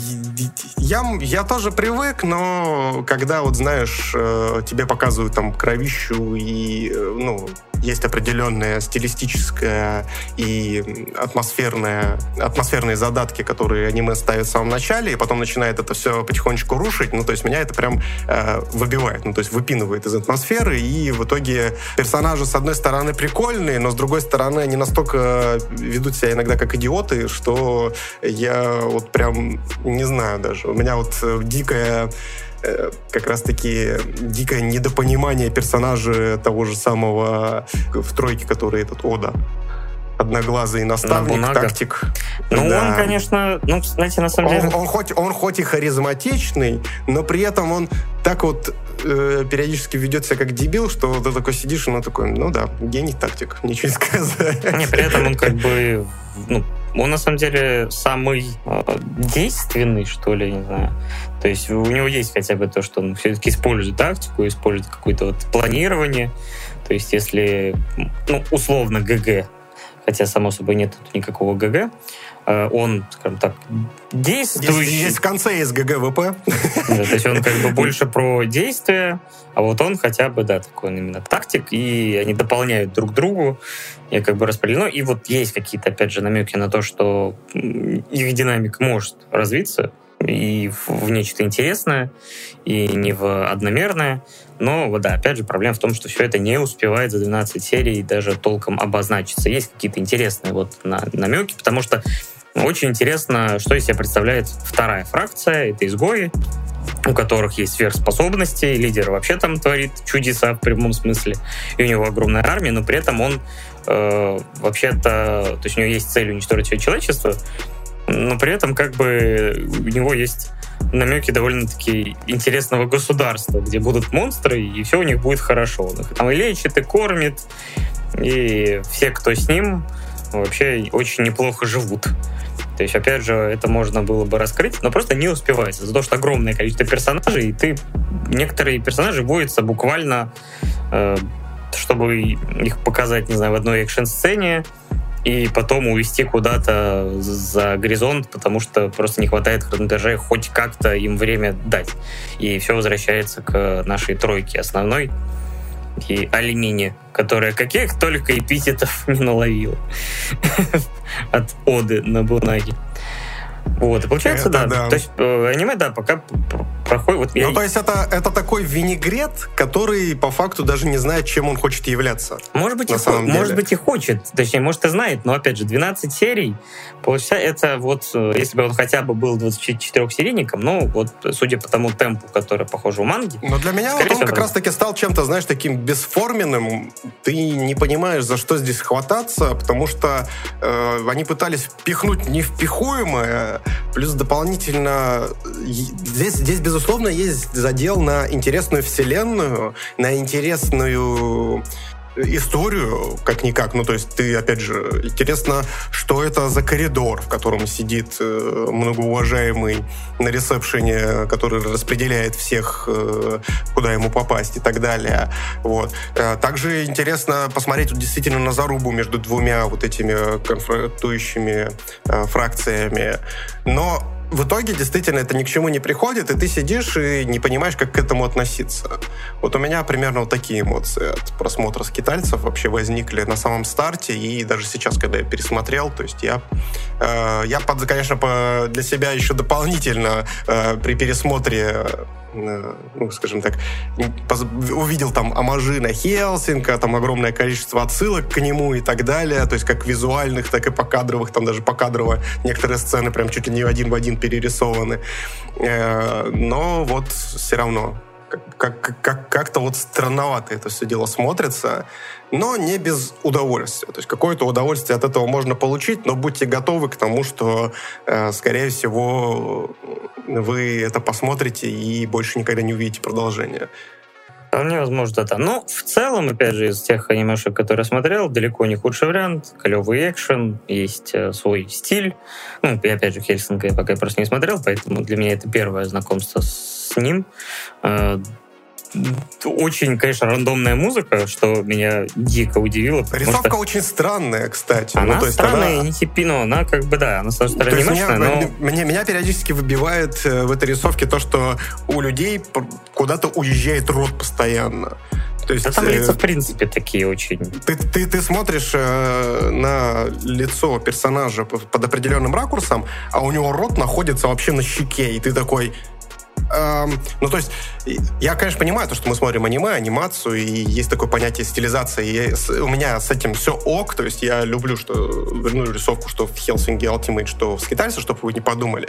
Вот. Но просто аниме, ну, уже давненько избавилось от вот этого вот э, классического, ну, то есть только раньше, ну, то есть с каких-то старинных прям аниме из 60-х была такая проблема, когда рот рисовали на щеке, потому что, ну, не могли по таким ракурсам нормально рот рисовать. Не было бюджета, либо ну, еще Может быть, нравится. А здесь он просто перемещается у тебя по лицу, и ты такой, а, ну, ладно, с этим окей. К этому можно привыкнуть, но это иногда может подбешивать ребят. Поэтому, если будете смотреть, то Я даже этого не заметил, честно скажу.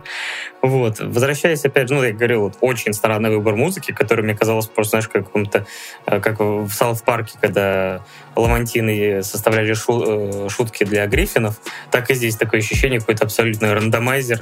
Потому Слушай, что мне очень нравится опенинг. Тебе как опенинг, он офигенный. Он очень стильный и очень задорный. И этот на-на-на-на-на опять же, извините за коверканье. Она, она, между прочим, с 2016 года у меня в плейлисте до сих пор висит этот трек, просто охерительный. Причем это даже, ну, не японская какая-то команда, это э, какой-то европейский рок-бенд просто это записывал. И очень классный трек. Ну, вот именно сама музыка фоновая, там может быть включиться в какой-то момент э, какой-то драм н бейс, потом на буквально 5 секунд канкан, а потом выключится. Думаешь, а он вообще был? Вроде был. Вроде другая уже музыка. А тут вообще да, ты уже сидишь и думаешь, это шиза твоя там дорисовывает какие-то моменты, или они реально вбрасывают. А что мне понравилось, это как бы анимешка с шибанцой, что называется. Это я люблю, когда все-таки есть определенные фантазии в плане экшена и в плане а, происходящего, потому что общая концепция, в целом, хоть как бы я такое увидел, но вот на базовом уровне немножко интригует. Так или иначе, ну, единственное, что много времени иногда раскачивается, оно довольно длительный период, то есть там, скажем так, каких-то событий э, за вот первую половину сериала не так уж и много. Ты больше знакомишься с персонажами. Есть, конечно, довольно масштабная сцена вот с нападением этого черного короля. И, кстати, да, еще надо такой момент сказать. Тут э, так как здесь постоянно скитальцы, скитальцы постоянно появляются в течение такого длительного срока, и тут одно из государств на континенте, основная главная империя, вообще-то основана австрийским художником из нашей истории, который там построил свое фэнтези государство с нехорошими вещами, его уже в аниме нету, но, но это, конечно, занятно. Я просто думал, когда мне кто-то рассказал о том, что есть аниме, где есть, собственно говоря, Гитлер, попавший куда-то. Я думал, что это какое-то трешовое максимально аниме, отбитое, типа, которое смотрело два человека, которые ради эпатажа это сделало. Нет! Такой полноценный проект. Окей, ладушки. Бывает. Хотя еще ты мне подскажешь, что в Хелсинки я не такое увижу там же... Безусловно. Безусловно. У автора вообще есть какой-то фетиш на вот эту всю э, арийскую или около арийскую движуху. То есть он прям, да, любитель ну, мы это не одобряем. Ну, опять же, ну, то есть без переукрас. Он там особо не романтизирует этот образ, но конфронтацию достаточно часто. Ну вот в целом получается у меня, наверное, я что хотел, рассказал. То есть было легко смотреть. Э, пролетели 12 эпизодов довольно быстро. Иногда бывает, опять же, анимешки, которые прям тянутся тянутся даже на 12 серий. А здесь залетело хорошо, стильно, просто со вкусом. Но да, это пока выглядит как демо-версия той истории, которую либо надо читать в видеоманге, но манга тоже выходит редко, либо вот ждать какого-то второго сезона, который выйдет в 2090, 2099. Я ему поставлю со спокойной душой вот семь с половиной, наверное, по моей системе. Ну, я шестерочку воткну ему. Ну, то есть это такой достаточно проходной title, без вау чего-то там, но удовольствие от него тоже можно получить определенное. А мы, наверное, перейдем к финальной теме. И это классика, можно сказать, аниме. Уже, я думаю, можно ее так огласить. И это Trigun, аниме из конца 90-х тогда же начала выходить манга, которая закончилась в 2007 году. С конца моего отца. Ты появилась. Что? Неожиданные вставки. Аниме с конца моего отца, ладно. Вот. И расскажи мне, как ты встретил Триган, как он появился. Потому что, как мы выяснили в предыдущем половичном выпуске, а, тот же самый Евангелион, который тоже считается классикой аниме, он появился в твоей жизни достаточно рано, в начале нулевых. Вот когда появился Триган? Ну, Триган, кстати, у меня появился позже, чем Евангелион в жизни. Я смотрел его по MTV, каналу MTV, я с ним как раз-таки познакомился через него, и посмотрел я его полностью спустя года три, наверное, если мне не изменяет память. Ну, то есть это достаточно поздно, э, если уж быть э, до конца откровенным. И, если честно, у меня были некоторые проблемы с, Триг, э, с Триганом, когда я его смотрел по MTV. с одной стороны, так как я был молодой еще и не окрепший парень, то есть э, меня меньше бесили э, несуразные моменты, которые происходили в аниме, об этом мы чуть позже расскажем. Вот. Я, получается, как... Э, я на MTV застал как раз-таки первые 12 серий, то есть я не смотрел их, знаешь, как э, каждый вечер я садился, такой включал MTV, такой, да, сейчас Триган будет, и смотрел все серии подряд. Я смотрел там через серию, через две и так далее. Ну, это классика. Вот. Просмотр да. по телевизору. Да, да, да, да, да. И поэтому сказать то, что он мне на тот момент очень сильно понравился, ну, наверное, нет.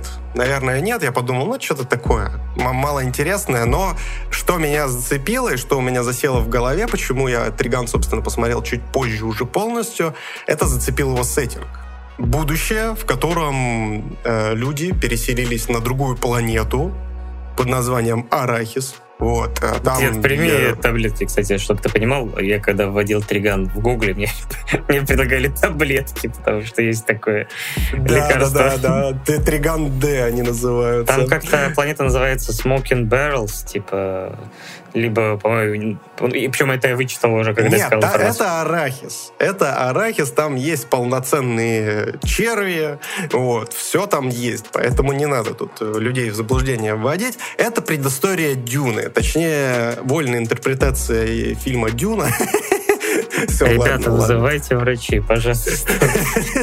Он держит меня в заложниках, блядь. И Леша такой подтверждает, да, он держит нас обоих, обоих э, заложниках, да. Э, вот. И, в общем, происходит все это на пустынной планете, на которой откуда не возьмись появились люди. Непонятно, как они туда добрались, но так получилось, то, что они там появились. И э, у нас есть главный герой, точнее, даже не, ты, а ты понимаешь, что это вообще чертов спойлер был? Там, там рассказывает во второй половине сериала. А до этого там вообще не сказано, что это про переселенцев. В смысле, никак это не сказано? Ты, господи, ты шутишь, что ли? Там во второй серии показывают, что там есть три луны, блин, алло. Нет, уже другая планета, это понятно, но про то, что это типа а, предыстория появления, нам рассказывает только в середине. Ладно, рассказ, все уже. Не, все. ну подожди, ну какой, какой, какой это спойлер? Ну то есть объективно, есть люди, которые появились на какой-то планете, у которых, блин, две или три луны, блин, и ты такой сидишь, не, ну если это люди, значит они как-то там появились. Следовательно, они, как люди могли появиться? Ну ты просто, прикинь, прилетаешь на другую планету, а там тоже люди. И ты такой, ну, блядь, они, наверное, здесь родились. ну, как бы это странно. Ну, то есть, вот. Да я шучу, это так несущественно. А вот так вот затригерил, затригерил деда. Затриганил, да. Затриганил, да. А, вот, и, в общем, а, есть э, некий персонаж под названием Вэш Ураган, который является культовым персонажем на этой вселенной. Потому что там, где, где бы он ни появлялся, всегда происходит какая-то херня. В общем, э, в какой бы город он ни пришел, этот город в итоге стирается с лица земли. Чуть ли не до основания. Это как бы в плохом случае, в лучшем случае будут массивные разрушения, перестрелки и прочие радости. Так что... Но при этом мне больше всего позабавило, знаешь, а ну, висит объявление о его а, поимке с огромной суммой, там типа 60 миллиардов э, двойных долларов, при том, что цены там, по-моему, вообще, ну, то есть это какие-то гигантские деньги. Я бы не удивился, если бы бюджет всей планеты оказался бы в итоге. И типа все знают описание, но вот на этой надписи нет фотографий. При этом я открыл мангу, ну, чисто интереса ради, и там на первой же странице манги или там на какой-то вот эта же надпись, только с его фоткой там или рисунком. Потому что если бы в моей вселенной, если бы вот у нас был бы такой персонаж, я бы хотел бы знать, как он выглядит в подробностях, а не только. Но... Потому что, твою мать, если он появляется, бежите, бегите оттуда нахрен. Нет, ну логично предположить, что если уж после его появления все, все превращается в руины, и, как мне кажется, там мало кто выживает из этого, из этого всего происходящего, хотя об этом мы еще чуть позже тоже поговорим. Э, ну, то есть мало кто может составить его автопортрет. Что, в принципе, логично. Вот, и И в итоге, ну, то есть этот персонаж, Вэш Ураган, за него, как Паша правильно сказал, назначена огромная награда, и все пытаются его поймать, чтобы заработать эти деньги, но из его описания все знают только про красный плащ и ирокез. И что он отменный стрелок. Это все. Мы знакомимся с нашим главным героем. Точнее, сначала мы знакомимся с двумя замечательными девушками, которые являются представителями страховой компании. Страховочку не хотите? У них, у них, мне кажется, слушай, вообще очень странно как-то. У них экономика не настолько развита для того, чтобы у них были страховые агенты. Зачем им это вообще? Кто-то будет что страховать? Они там живут в гребаных лачугах. Может, на том корабле были, ну, типа, из тех кораблей, что это приземлились, там были только... Юристы, блядь. Корабль из юристов, блядь. Просто летит, нам нужны срочно страховые агенты, блядь. Поэтому это вот этим и объясняется. Вот. И они, собственно, занимаются тем, что пытаются найти этого вашего урагана и с ним договориться, чтобы минимизир... минимизировать риски, которые он же как раз таки вызывает, и, естественно, следовательно, уменьшить выплаты. Потому что... Мы пришли договориться, мистер Да, страховые, страховые все вот эти вот. В общем, клерки. Две девушки, и, в общем, они э, встречаются с нашим главным героем, тем самым парнем с ирокесом в красном и неплохим стрелком, хотя, возможно, и плохим, мы на тот момент этого не знаем. Короче, это знаешь, как раньше был человек, похожий на Павла Дурова, а это вот человек, похожий на вашего урагана, блин. И, кстати, э, в первых двух сериях это выстебывается очень прикольно, когда они между собой просто э, два охотника начинают между собой спорить, кто из них ваш ураган, блядь. Ты, нет, ты, нет, ты, нет, ты. Да, да, да. Ой, такой, да, ты шизик, нет, ты шизик. Кстати, рассказали, пока вот мы еще рассказываем про него. Он Вэш, The штампеды, или я не знаю, как это, стампеды, не знаю, как это произнести, короче, это паническое бегство, бегство или стихийное массовое движение. То есть, короче, по сути, он вэш по съебам. Вот как его должны были переводить. Вэш, съебываясь от урагана. вот это вот все. Вэш по коням, во. у, нас, у нас труп, возможно, криминал, блядь. у, нас, у нас, блядь, город с лица земли, блядь, исчез, возможно, криминал по коням. да. Ну, Женя предлагает вэш паникер, да. Тут вполне себе. Ну, я так понял, что это одна из вариаций перевода наш главный герой, тот самый э, ваш ураган, ладно, пусть это будет спойлером, но мне кажется, уже все прекрасно понимают на старте, что конкретно он ваш ураган. И он настолько несуразный, настолько харизматичный и местами неуклюжий парень, то, естественно, все его всерьез не воспринимают никак и долго очень сомневается на тему того, что он действительно является вот этим преступником, который э, сносит все на своем пути. И он настолько потешный. Вот, кстати, как, э, как у тебя вообще с персонажами дела обстоят, Паш? Давай пока без спойлеров. Но ну, вот, Вэш, э... он максимально контрастирует, его внешний вид максимально крутого, такого, знаешь, он даже немножко напоминает там Леона Киллера с этими очочками круглыми. То есть э, максимальный стиль, максимальная крутость в образе и при этом абсолютное ребячество, неуклюжесть, э, пацифизм. И вообще получается... Бабничество. Вот, да, и у него, да, он вообще за каждой юбкой просто моментально почти ухлёстывает. Ну, по крайней мере, если красавица у тебя, я буду тебя защищать. Вам, я, вижу, я вижу, что вам нужен бесплатный телохранитель. Да. И, и получается, что вот этот э, такой как бы перещелк моментально быстро происходит, потому что ты думаешь, что вот это будет какое-то такое максимально мачо, а этот, по сути, какой-то ну, ребенок в, в теле взрослого человека. То есть Конечно, это создает э, диссонанс, но при этом, конечно, все эти события первоначально мне вот э, поначалу я смотрел легкую комедию положений, не знаю, такое ощущение, что это какой-то голый пистолет.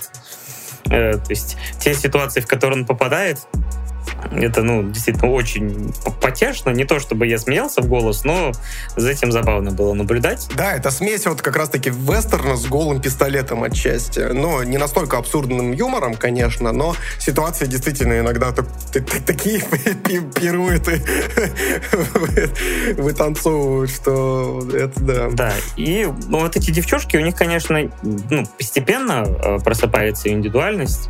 Поначалу они скорее такие фоновые и просто свидетели э, вот этих вот событий, которые постоянно попадают, и ты думаешь, а это из-за Väша все происходит, или вы карму такую?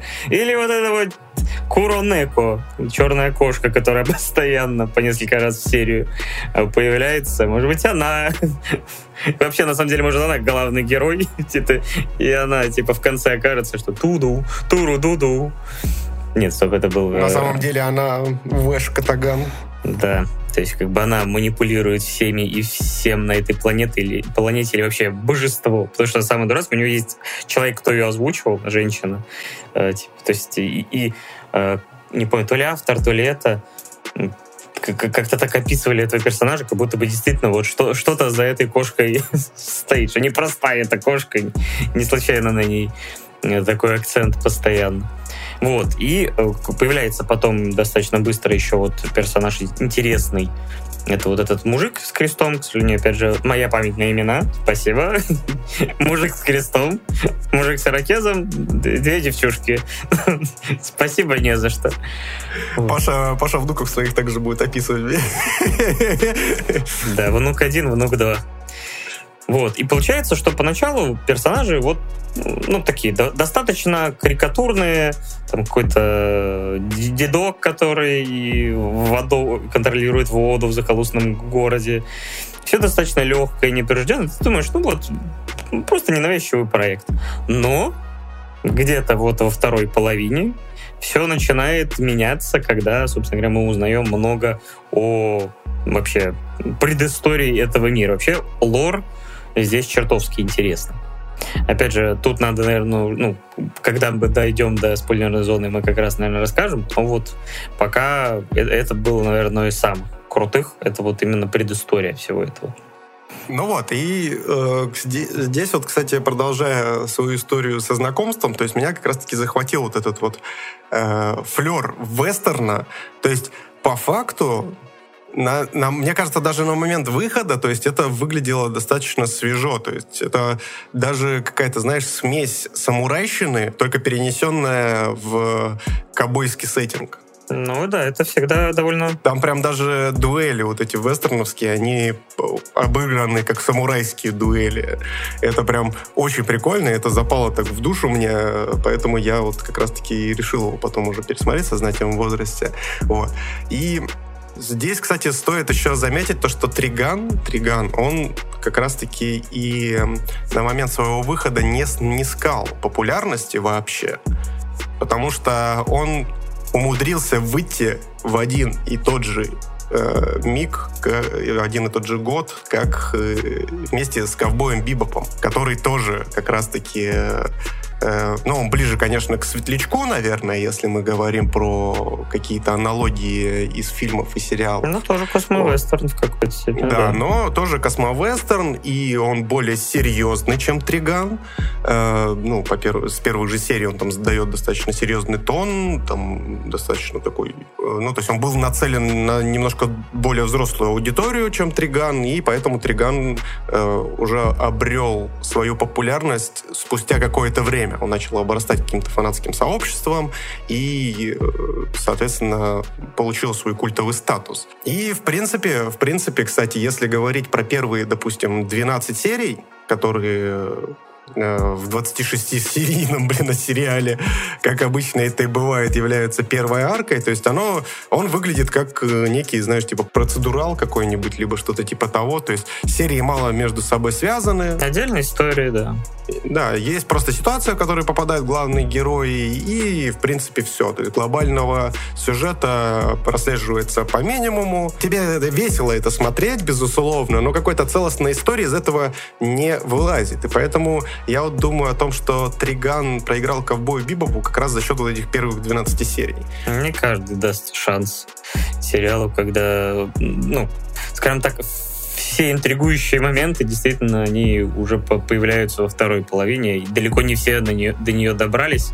А вот со временем, чем, видимо, больше людей прорывались сквозь эти серии, тем росла популярность. Это да. И, соответственно, все во второй части первого сезона кардинально меняется. Нам наваливают огромное количество лора, нам наваливают огромное количество сюжета, э, начинает там выстраиваться полноценная драма. Ты сидишь и думаешь, да ладно, вы что, вы так решили это все развернуть? И, э, естественно, ты начинаешь э, себя ловить на мысли о том, что Вэш Ураган, хоть и несмотря на то, что он простак, и кажется неуклюжим вот э, типа комик-релифом, и при этом Мэри Сью, давай будем честны. Ну, то есть э, это персонаж полноценный Мэри Сью, но в лучшем проявлении его э, этого Э, и в итоге ты видишь его трансформацию, о том, что на самом деле он, скорее всего, гасит свои эмоции, э, и это перерастает все в очень и очень складную, крутую.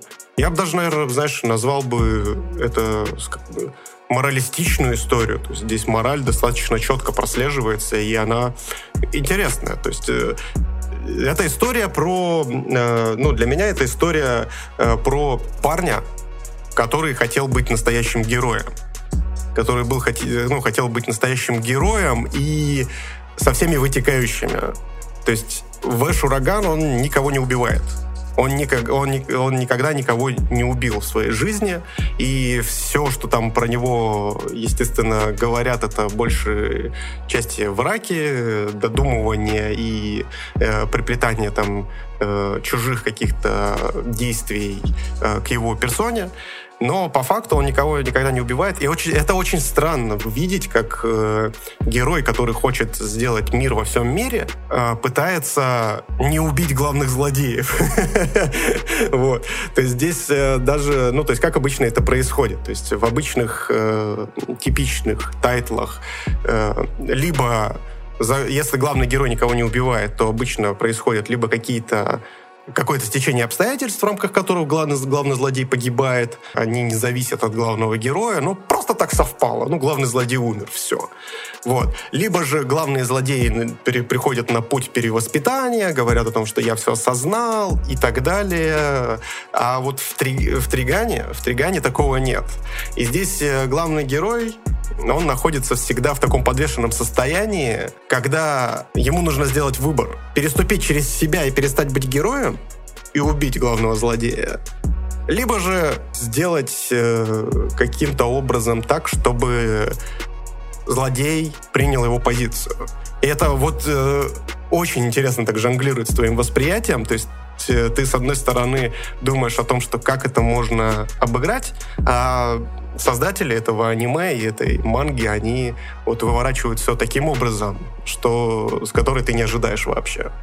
Да, таких историй редко встретишь. То есть это очень необычно, потому что обычно добро с кулаками в тех произведениях, которые мы а, потребляем. А такой подход пацифизма, вот этой вот чести от и до, типа никаких компромиссов, э, такое, честно говоря, даже, ну, может быть, и встречал, но это крайне редко.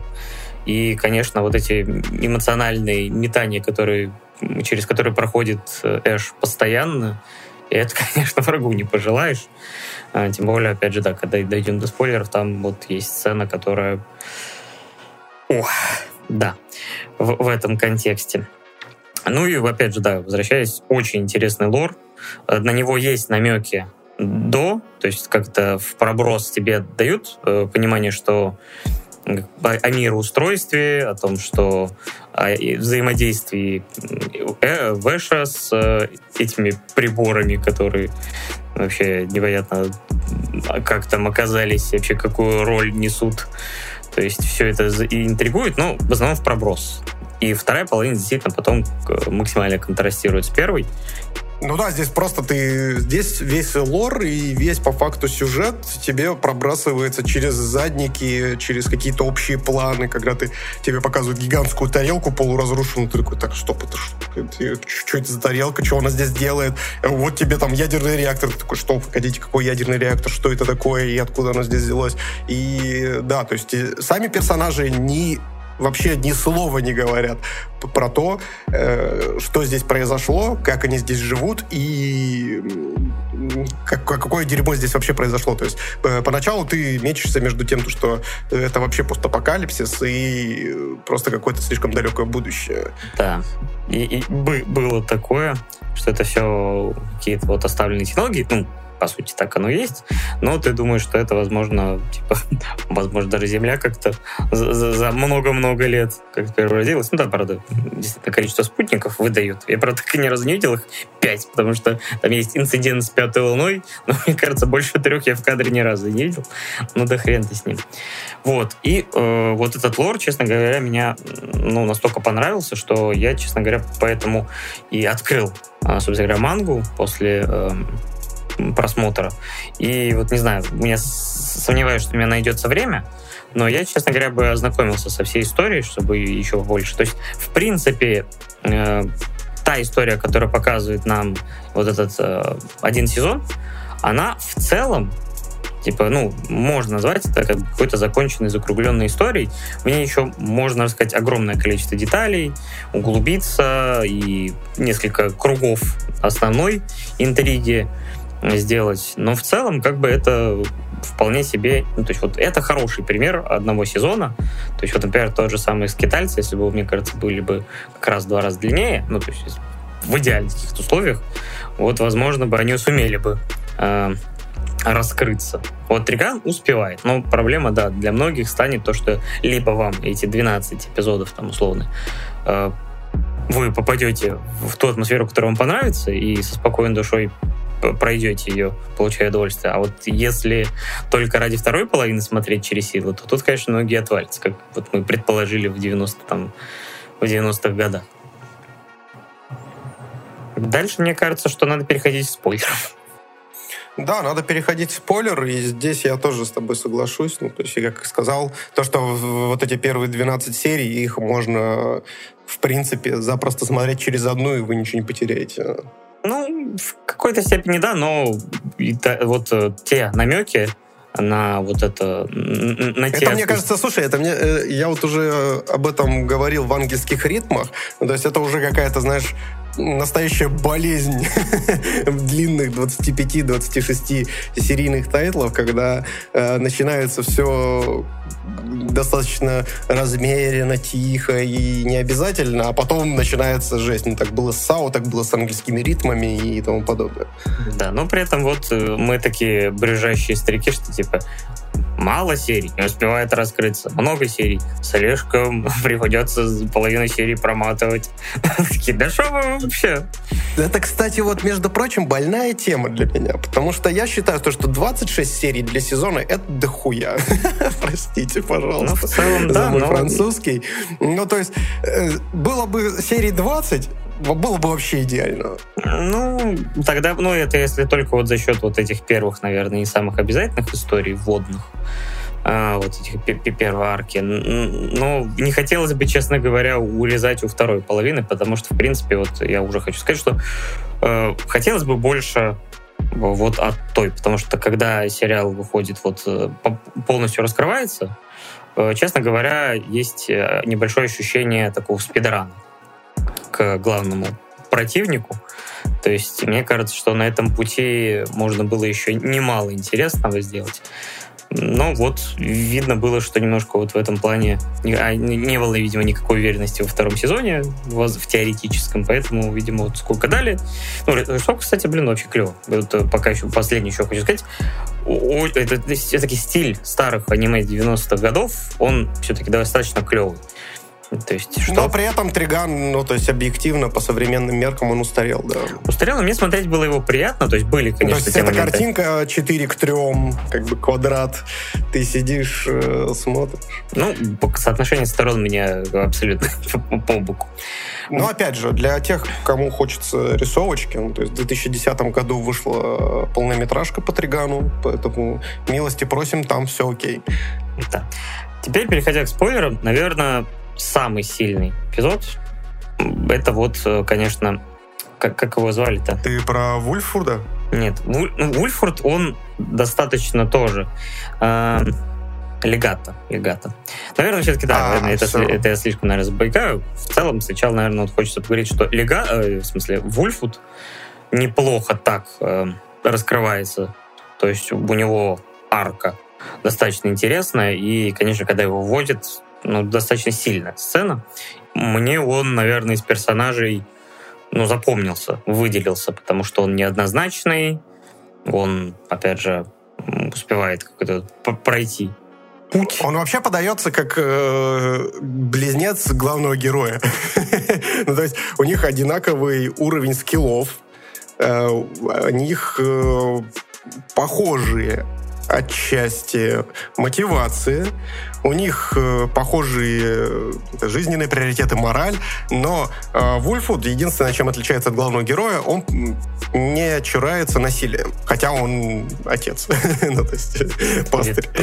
Ну да. И вот за их динамикой тоже взаимоотношения, она, может быть, не самая там проработанная, там идеальная, но в целом все равно вот этот контраст интересен. Слушай, а почему ты считаешь, что, что она не идеальная? Мне кажется, их взаимоотношения в сериале вообще просто охерительно поданные. Ну, то есть он как пастырь, он носит с собой гигантский крест, и, ну, это очень крутая аналогия, она мне очень понравилась. То есть Вульф носит с собой крест, потому что он как раз-таки, в отличие от главного героя, он не чарается использовать грубую силу и убивать людей, ну, либо их травмировать каким-то образом. Вот. То есть он не пацифист в чистом виде, и поэтому он носит с собой это как крест. И забегая вперед, забегая вперед, э, в конце он отдает свой крест главному герою. То есть, типа, теперь ты неси мой крест. Это я, я только скорее не про идеальное. Вот. И он и, и как раз и как раз он в конце наш главный герой приходит к тому, что он ну по факту идет на убийство. Точнее, точнее, точнее, он думает, он думает, что он идет на убийство, но по факту, ну там все э, заканчивается тем, что он все равно не убивает. И крест исчезает в этот момент. Ну, то есть он вместо креста берет своего э, дружищу и несет его обратно в город. Вот, это очень офигенная динамика, и мне вот э, в этом плане, ну, то есть, учитывая то, что Вульфут и э, Вэш Ураган, они друзья, и они реально ведут себя как настоящие друзья, постоянно сначала друг с другом угорают, потом они друг с другом там э, ссорятся, потом они друг, э, друг друга подъебывают, э, вызывают там э, чуть ли не на дуэли и так далее, короче. И в итоге, ну, то есть вот при, при, это все развивается в то, что он отдает самое дорогое. Точнее, передает свое самое дорогое, что у него есть, но непосредственно Вышу. Это очень классно. Поэтому я считаю, ну, что, ну, мне, мне очень понравилось. Я считаю, что это вообще идеальная арка Ульфа, да? Хотя она очень трагичная. Ну, то есть я прям очень расстроился. Вот. Ну, то есть это прям очень трогательная сцена. Причем самое интересное, то, что он заходит в церковь такой, садится, и показывают вроде как уже, знаешь, его взгляд вот этот пустой. Я такой, блядь. Вы серьезно его убьете? И он потом такой встает, такой, нет, я не хочу умирать, я должен жить, я хочу жить. Он смотрит на крест, видит там, собственно, лица всех своих друзей, и после этого и у меня теплится надежда, то, что он все-таки выживет. А нет, следующий кадр показывает, что он повис на кресте, и все. И я такой, блядь. Очень сильная сцена, очень сильная сцена. Мне прям она очень понравилась. Тут соглашусь. Я про неидеальность хотел сказать только в том, что поначалу я ну, мне было абсолютно насрать поначалу на этого персонажа, честно скажу. То есть только вот ближе ко второй половине вот он для меня раскрылся, а первую половину для меня он был абсолютным фоном. Я теперь что-то как-то на него вообще никак ему не присматривался. То есть вот он для меня со временем раскрылся и дошел до этой точки вот в, в последних сценах, когда они пошли даже на конфронтацию, по сути. да, в какой-то момент. То есть их э, разница во взглядах вот перешла уже в такую плоскость, что они были вынуждены. А, ну и плюс то, что, в принципе, он, скажем так, часть этой э, организации был убийц. То есть у него он до, до, достали у него тоже, опять же, руки в крови. И вот да, вот он их динамика, да, интересна, но для меня она раскрылась именно уже во второй половине. Но мне кажется, это проблема вообще вот повествования в первых 12 сериях, то, что они действительно вот такие, знаешь, отдельные истории, и они все действительно появляются фоном. То есть то они есть персонажи эти, то они там э, в следующей серии их нет, потом через серию они появляются, и ты... Вообще, у меня, кстати, вот с этими первыми 12 сериями еще вброшу такую небольшую тему, то, что непонятно, сколько между этими сериями проходит времени. Потому что ты такой смотришь серию, она заканчивается, следующая серия, тот же самый Вульфуд такой говорит, о, здорово, ваш ураган, давненько не виделись, и ты такой, блядь, давненько, это сколько? Именно да. Тут ты прав, то же самое, наверное, девчонками, которые под конец э, перестают быть более фоновыми. Э, у них появляется как бы и эмоциональная привязанность. Вот, ну, наверное, очень как-то вот эта часть, э, любовная линия э, Милли а, с непосредственно с Вульфудом, она как-то очень быстро появляется, и, то есть, э, скажем так, такое ощущение, что могли бы чуть лучше ее раскрыть. То есть... Ну, это да, кстати, здесь я с тобой согласен. То есть такое чувство... Мне вообще изначально казалось, то, что Милли э, запала на Выша в первую очередь. А потом, получается, появляется Вульфут и такой, типа, создатель такой, ну, теперь у нас два выша, в принципе, поэтому, Милли, ты забираешь себе Вульфуда, а ты, а ты забираешь выша. Да, все довольны. Ну и, опять возвращаясь к вот самой сильной сцене, как я сказал, это, конечно, когда Легата заставляет Выша убить себя, это прям, конечно, очень сильный эпизод. Вот для меня, да, наверное, самый сильный, потому что он, ну, у Выша уже были эпизоды, а, когда его брательник а, через силу заставлял, а, в принципе, ну, то есть, по сути, из-за брательников был уничтожен целый город. Я, кстати, так и не понял, все-таки там люди к этому моменту эвакуировались, потому что ты сказал, он до этого не убивал. И я вот насчет июля не уверен, потому что там город прям реально с лица земли был стерт. То есть, если, например, когда был повторный инцидент, э, они заблаговременно всех оттуда типа выгнали к чертовой бабушке. То есть там вроде как не, не должно было быть большой. Но Дженни пишет в чате, говорится, что никто не погиб. Но, а, само собой, выжившие после уничтоженного города оказались... Ну, там жизнь вне этих городов с этими генераторами, по сути, плюс ну, практически невозможно. То есть это такая планета, вот действительно как а, Арахис. Блин, Арахис. Все, мы себе испортили это. На которой, в принципе, вне вот каких-то городов и без сопутствующих средств жить ну, почти невозможно. Поэтому вот это вот событие, оно обрекло людей... Ну и, собственно, там есть сцена. То есть, например, когда тон в один из первых разов меняется, это когда как раз э, одна из выживших, э, причем тоже сразу возникает вопрос, потому что выжившая уже повзрослела, а город был разрушен, типа, когда она была еще мелкой. И такой, так, а сколько вообще Вышу лет, мотив? Возникают вопросики. Вот. И вот это, возвращаясь к этой сцене с легато, то есть это прям, ну, душераздирающее зрелище, потому что все естество Выша сражается, но все его морально-волевые, ничто против ну, его способности. И это, конечно, ну, действительно душераздирающая сцена, она вот следует после э, смерти Вульфуда. То есть вот э, настроение сериала, конечно, сильно меняется в эти моменты. Да, но там вообще до этого еще проскакивают вот эти моменты, когда ваш ураган врубает максимум серьезности и делает различные вещи достаточно крутые. То есть ты понимаешь, что, что этот персонаж могет. И я вот, кстати, на протяжении всего просмотра себя ловил на мысли о том, что я сижу и думаю о том, что а Вэш, он реально ну, наивный дурачок, или он просто себя, из себя корчит такого. Потому что в некоторые моменты он раскусывает людей, но идет просто на поводу, потому что, ну, хочет казаться дурачком. Но в конце он все равно последствия предотвращает, потому что он знает, к чему это может привести.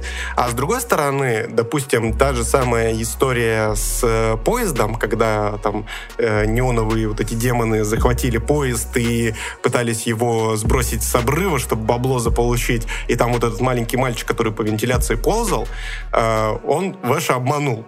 И Вэш повелся, и даже в конце нам не сказали то, что он этому мальчику не поверил. То есть ты такой сидишь, ну, может быть, реально действительно наивный дурачок. вот, и здесь я для себя так и не поставил точку. Ну, то есть, э, с одной стороны, я понимаю то, что у него есть травмирующий опыт, и это его защитная реакция, в принципе, то есть сводить все на юмор и так далее. И я, кстати, между прочим, этим иногда грешу, когда что-то серьезное начинает происходить, некоторое дерьмо в жизни, я начинаю э, просто просто, ну, там, некоторые моменты там сводить в юмор для того, чтобы с, этим было проще жить и проще на это все дело реагировать. Вот. Ну, ну, кстати, тоже правильно замечает, что они с Найвзом вообще-то не люди, и их психо... Ну, то есть к ним не до конца распространяется психология, потому что один, вот, по сути, абсолютный социопат, типа, без э, эмоций, то есть он ублюдок настоящий. Э, как, как, ну, он бы хорошо смотрелся бы, мне кажется в той манхе вообще бы. Э, и наоборот Вэш, которому заложили. То есть, скажем так, видимо, у них вот какая-то базовая какая-то мотивация, которая у них появляется, ну, базовые какие-то основы, и они строго им следуют, потому что, по сути, они, если я так понимаю, разумные машины. То есть... Ну, они оружие, по факту.